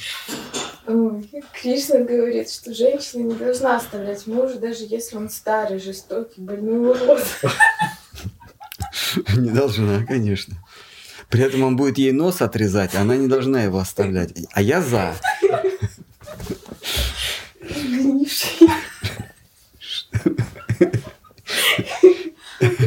Какой тяжелый вопрос. Больной урод, сгнивший от проказа. С циррозом печени. Не, не, мне нравятся такие вопросы. Я, я, я люблю такие подробности.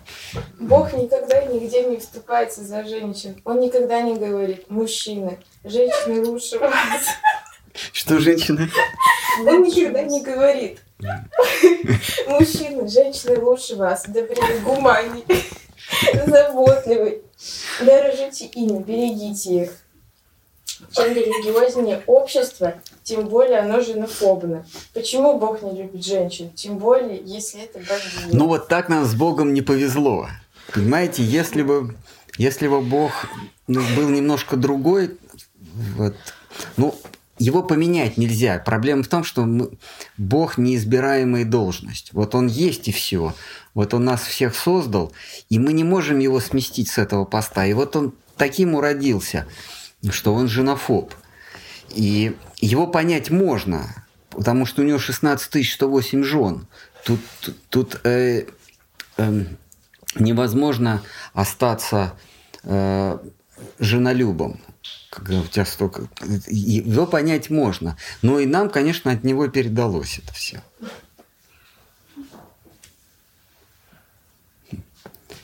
Его понять можно. Женофоб, конечно, 16 тысяч жен.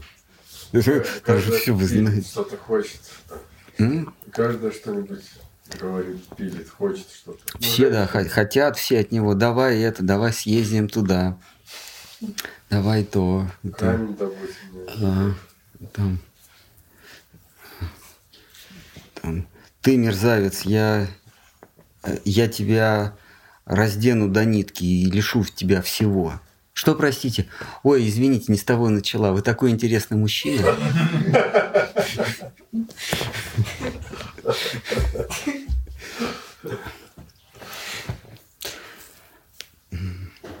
Ну вот допустим, есть какое-то другое мироздание, там, и там Бог женолюб. И тамошний мужчина такой же вопрос задает прямо сейчас. Так, подобный вопрос, почему Бог такой... А, нет, там Бог сразу женщина. И там такой вопрос, почему мужчин не любят? Ну, в той параллельной вселенной зеркально. Может быть, вам я понимаю, вам с Богом не повезло. Может быть, вам другую вселенную выбрать? В другой вселенной нав- наверняка все иначе.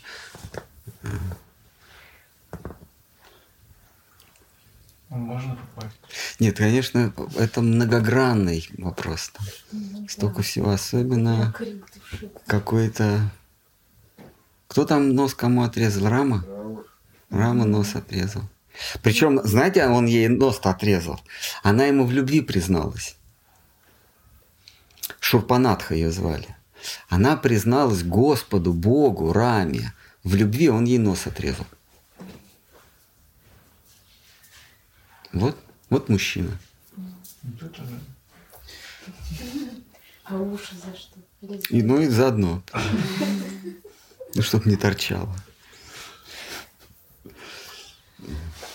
А почему он так делал? Да по сериалу А, а- а, понимаете, женщина не должна говорить мужчине, я тебя люблю. Она должна сердечки присылать там. Ну, Эрих Мария Ремарк пишет об этом. Сердечко прислать желтенькое, синенькое.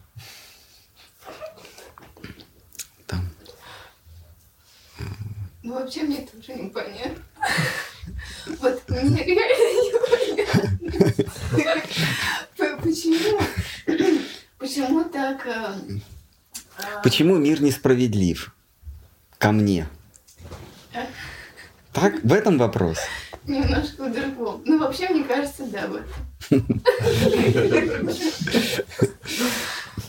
Вот реально я не понимаю, почему вот э, так, ну, может, это я не так воспринимаю, но что нужно, в общем, от же- женщин сторониться, что они такие а, опасные э, существа, Э, и мне вообще страшно.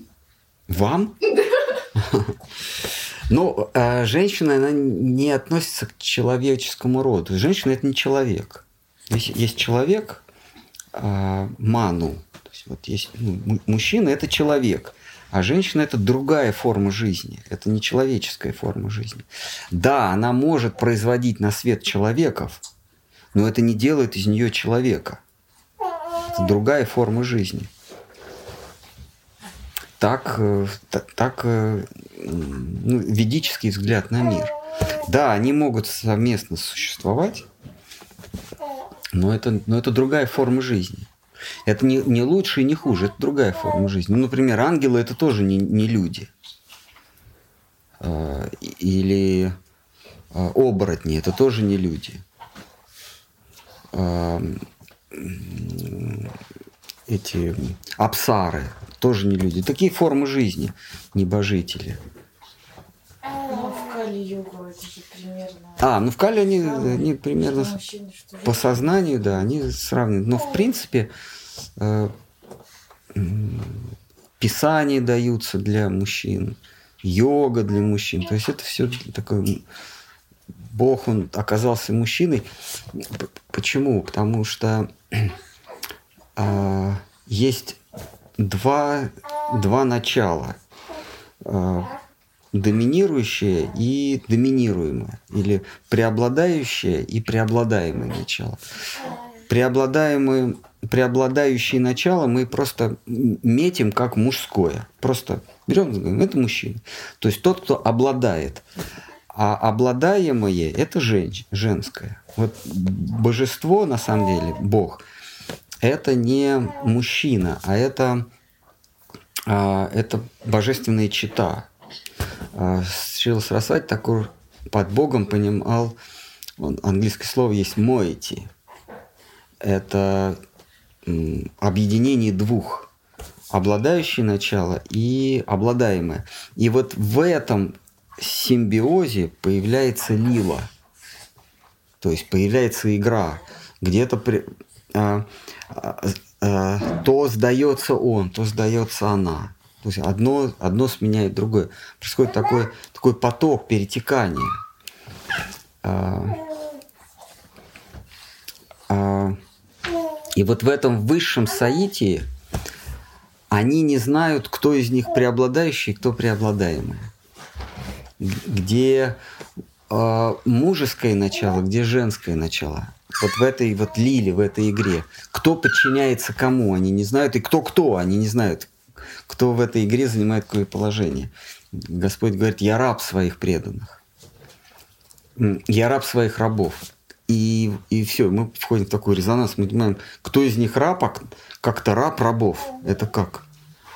А, а они рабы своего раба, и все. И вот это лила, вот это запредельное, от чего разум взрывается, от, от чего джива, как, как атман, ну, разрывается на, а, с- э, на волеизъявление, на ощущение и на осмысление. Происходит такой ядерный взрыв. И джива, разорвавшись, то есть сознание разорвавшись, находит убежище частично у него, частично у нее. Вот. В этом смысле божество. Но все есть игра. Если нам что-то не нравится в этой игре, что Господь Бог в объяснившийся в любви к нему от- отрезает нос и уши. Значит, этот человек не понимает игры, не понимает ее блаженства. Когда Господь Рамачандра ей отрезал уши, она испытывала экстаз высшего порядка. А когда нос, это был просто взрыв блаженства. Потому что, ну, кстати, Господь Рамачандра, тебе... А мы говорим же на фоне. А, он таким образом ответил ей на ее признание в любви. И это было, ну так, ну, понимаете, а, так, так мужчина ощущал. Нельзя а, а, осуждать мужчину за чувства. Так он ответил на любовь. Непропорциональный тактический удар. Ну, нет, ну у нас, ну, у нас другой взгляд. Вот, а, значит, она ему объяснилась любви, а он должен сказать, ой, спасибо, готова ли ты испортить всю мою жизнь? Она, о боже, да. Держи ухо. Когда,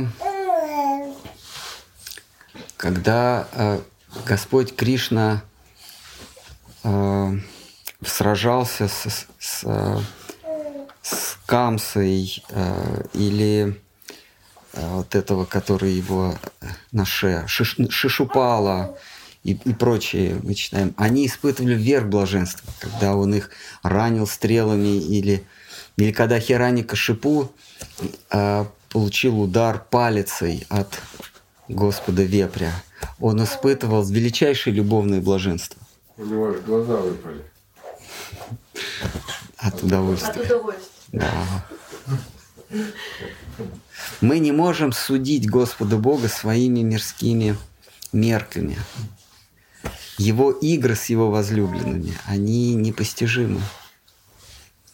А как он с ними поступил? Вот они, значит, бросили своих мужей, детей, честь свою оставили, а, опорочили себя в глазах родственников, братьев, мужей, всей, всего селения. А, а он говорит, идите отсюда. Они, как, как мы, мы к тебе ночью пришли, все знают, к кому мы отправились. А ты нас прогоняешь? Он он говорит им, что для женщин нет большего а, благочестия, чем быть верным, а, верной мужу. Поэтому отправляйтесь обратно. Они а нас уже не примут. Интересное дело. Он говорит, ну я ничем вам помочь не могу, до свидания. Вот такой он жена-ненавистник.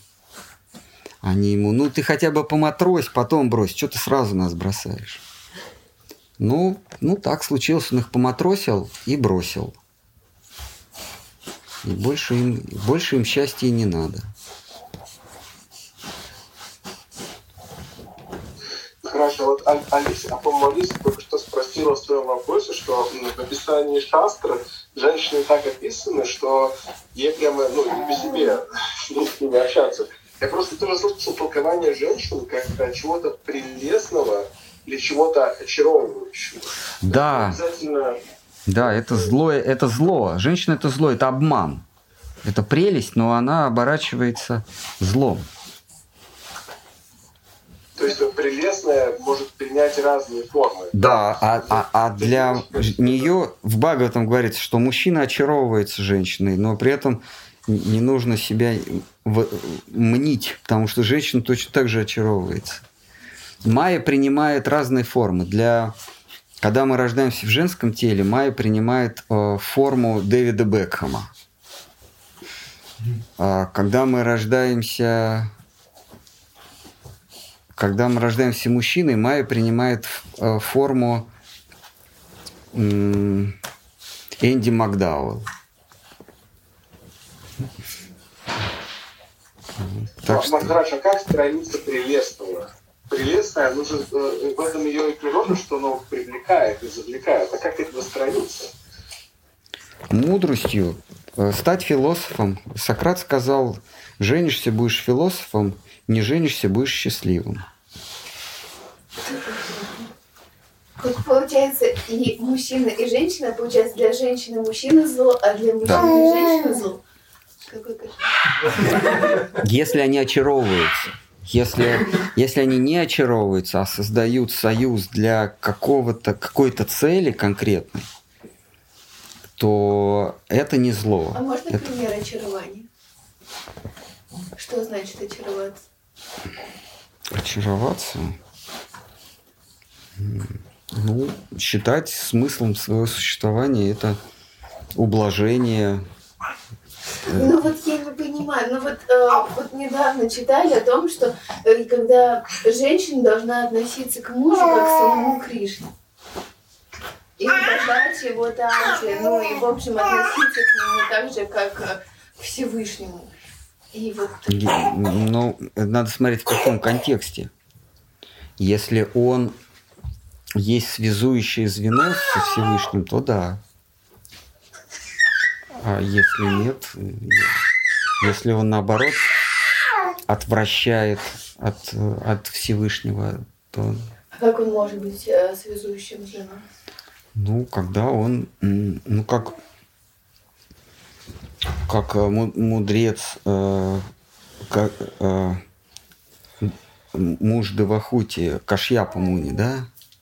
Кашьяпа его звали. А, он ее обучал мудрости. Она ему служила, он, он обучал ее мудрости. Обучал непривязанности к этому миру. Очаровываться – это уповать на, на него, на нее. Ну, а нужно не очаровываться, а как относиться? Чем тогда он будет отличаться от других людей? Ничем, просто это такое мероприятие, совместное мероприятие. Э, он чем-то вам помогает, вы чем-то ему помогаете.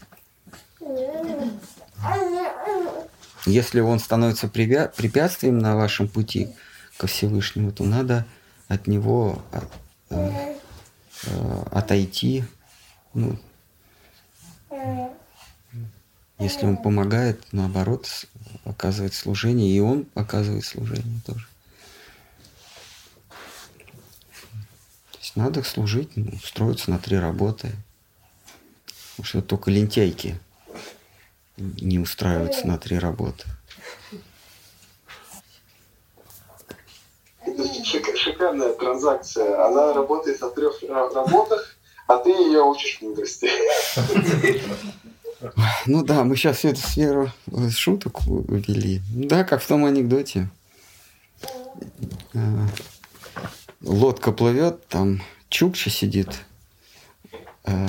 и жена гребет против течения. Против течения было. Это на берегу геолог. Привет, Чукча, куда, куда едете? Говорит, да вот я говорит, жену в город везу.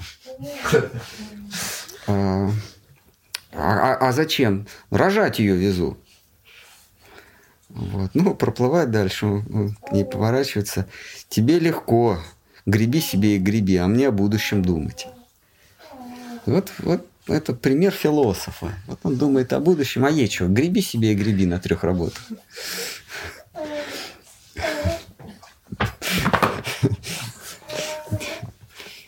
Ну вот если женщина это не человек, это другая форма жизни, а то кто она? Ну, такая форма жизни, она а хорошо, из ребра, из ребра.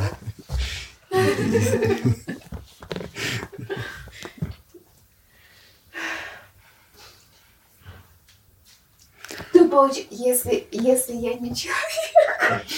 А, а, что, а что такого хорошего быть человеком? Ну, потому что человек может же осознать себя. Женщина тоже. Мы тоже такая форма жизни, которая тоже может себя осознать. А в чем отличие тогда? Ну, ну это просто другая форма жизни. Но если это другая, значит, есть отличие. Ну, конечно, есть отличие. У мужчины логика, а у женщины интересная логика. Это не значит, что она хуже, она просто интересная. Может, она лучше? Может, и лучше, но просто другая. Это он больше видит. Чтоб спокойнее Алисе было. Это такая форма жизни, она больше ищет зависимости. Мужчина, он а, самоутверждается в этом мире силой. Он раздвигает границы, он, он э, утверждается, а он э, находит свою, свою гармонию, находит гармонию в том, что он сильный. А есть такая форма жизни, которая находит свою гармонию в том, что она подчиняется. Это не хуже. И, ну, понимаете, как вот есть такие формы жизни, которые от врага прячутся. Какой-нибудь хамелеон, да, он принимает окраску окружающей среды. Или, или голуби, они притворяются мертвыми. Они так борются с врагом, они так борются с недружественной окружающей средой. А, притворяются мертвым. Вот он упал и все. А, или курицы, по-моему, тоже могут падать. Козы, Или козы, да. А хамелеон, он прячется. А, а есть такие формы жизни, которые в минуту опасности, наоборот, сражаются. Медведь, тигр, лев, там, не знаю, акула какая-нибудь. А, у, у них разные природы. Вот точно так же есть э, такая природа, которая находит гармонию, предавшись кому-то, поставив себя в зависимости от кого-то. В Калиуге, конечно, звучит дико, но ну да. А а есть такая форма жизни, которая борется с окружающей средой силой. А, а- а в противовес подчинению. И вот эту мы называем мужеской, мужеской формой жизни, а это женской формой жизни. Здесь не хорошо и не плохо, просто разные формы жизни. Мы же можем говорить, что хамелеон действует неправильно, поменяв окраску. Просто он так борется с врагом. Мужское борется с врагом, вот его обидели, а он там всю очередь разнес. Да, а женщину... Ну и ладно, пожалуйста, идите первый. Он такой, ой, мне стыдно, вы, пожалуйста, вот проходите. А, вот мужчина в автобусе прогонит и сядет, да, а женщина притворится слабой и еще грустно взглянет на того, кто сидит, и он встанет и ей уступит место. И, и та, и, и, первый, и второй достигает одной и той же цели, С- э, занимают место в, в автобусе, но разными способами. Либо женщина достигает, например, тоже про успех красотой, конечно, там приближается, а мужчина тут был просто там за- зазубрить. Ну что, давайте на этом. Ну, Паша, вот загад получается. И тогда преданные бы все женщинами рождались. Потому что женская... Душа же женская. Ж- душа женская. Мы все по природе, мы дживы, а имеет женскую природу. Все души женщины. Но в этом мире мы принимаем разные обличия, мужские и женские. Что касается преданных, они рождаются в мужском обличии, чтобы понять, чего хочет истинный мужчина. Вот, да, то есть вот они- э, войдя в шкуру мужчины, мы можем понять отдаленно, а что же от нас Господь хочет. Да? А, Это, э, это плюс. То есть мы можем э, понять, что хочет Господь. Минус – это то, что мы не, мы не склонны избавиться от э, мужеской природы, и поняв, что он хочет, мы с этим не согласны. Он хочет нашего пред- предания, а мы имеем мужеский менталитет, мужескую природу, приобретенную временно, мы не можем с этим согласиться. Как-то так. Он хочет предания, чуть я ему должен предаться. Я сам по себе, я мужчина. А, Это минус. То есть плюс мы можем понять, чего он хочет, а минус мы с этим не согласимся, потому что у нас приобретенная природа противоречит этому. Женщина не может понять. Женщина может научиться. Э, То есть ей надо научиться, это трудно, э, понимать, э, научиться предаваться. Но ей это, ли- это минус, потому что ей надо учиться. Но это минус. А плюс это в ее природе. И там есть плюс, и здесь есть плюс. Там минус, и здесь минус.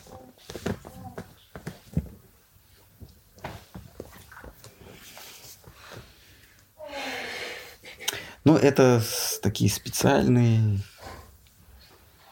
темы, наверное. Вот. А то, что он с, Шримати Радхарани себя ведет непорядочно, ну да. Она об этом и вопиет. И подруги ее все время ее подначивают. Как так? Ну что это, как он, что он себе позволяет? Ты, ты солидная женщина из среднего класса. Как он, ну, как мальчишка ведет себя. И она его пускается а, а, защищать. Нет, не говорите так о нем плохо.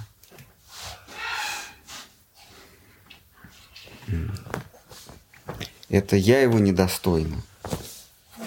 А, с Кришной все в порядке. Это я, я его недостойна.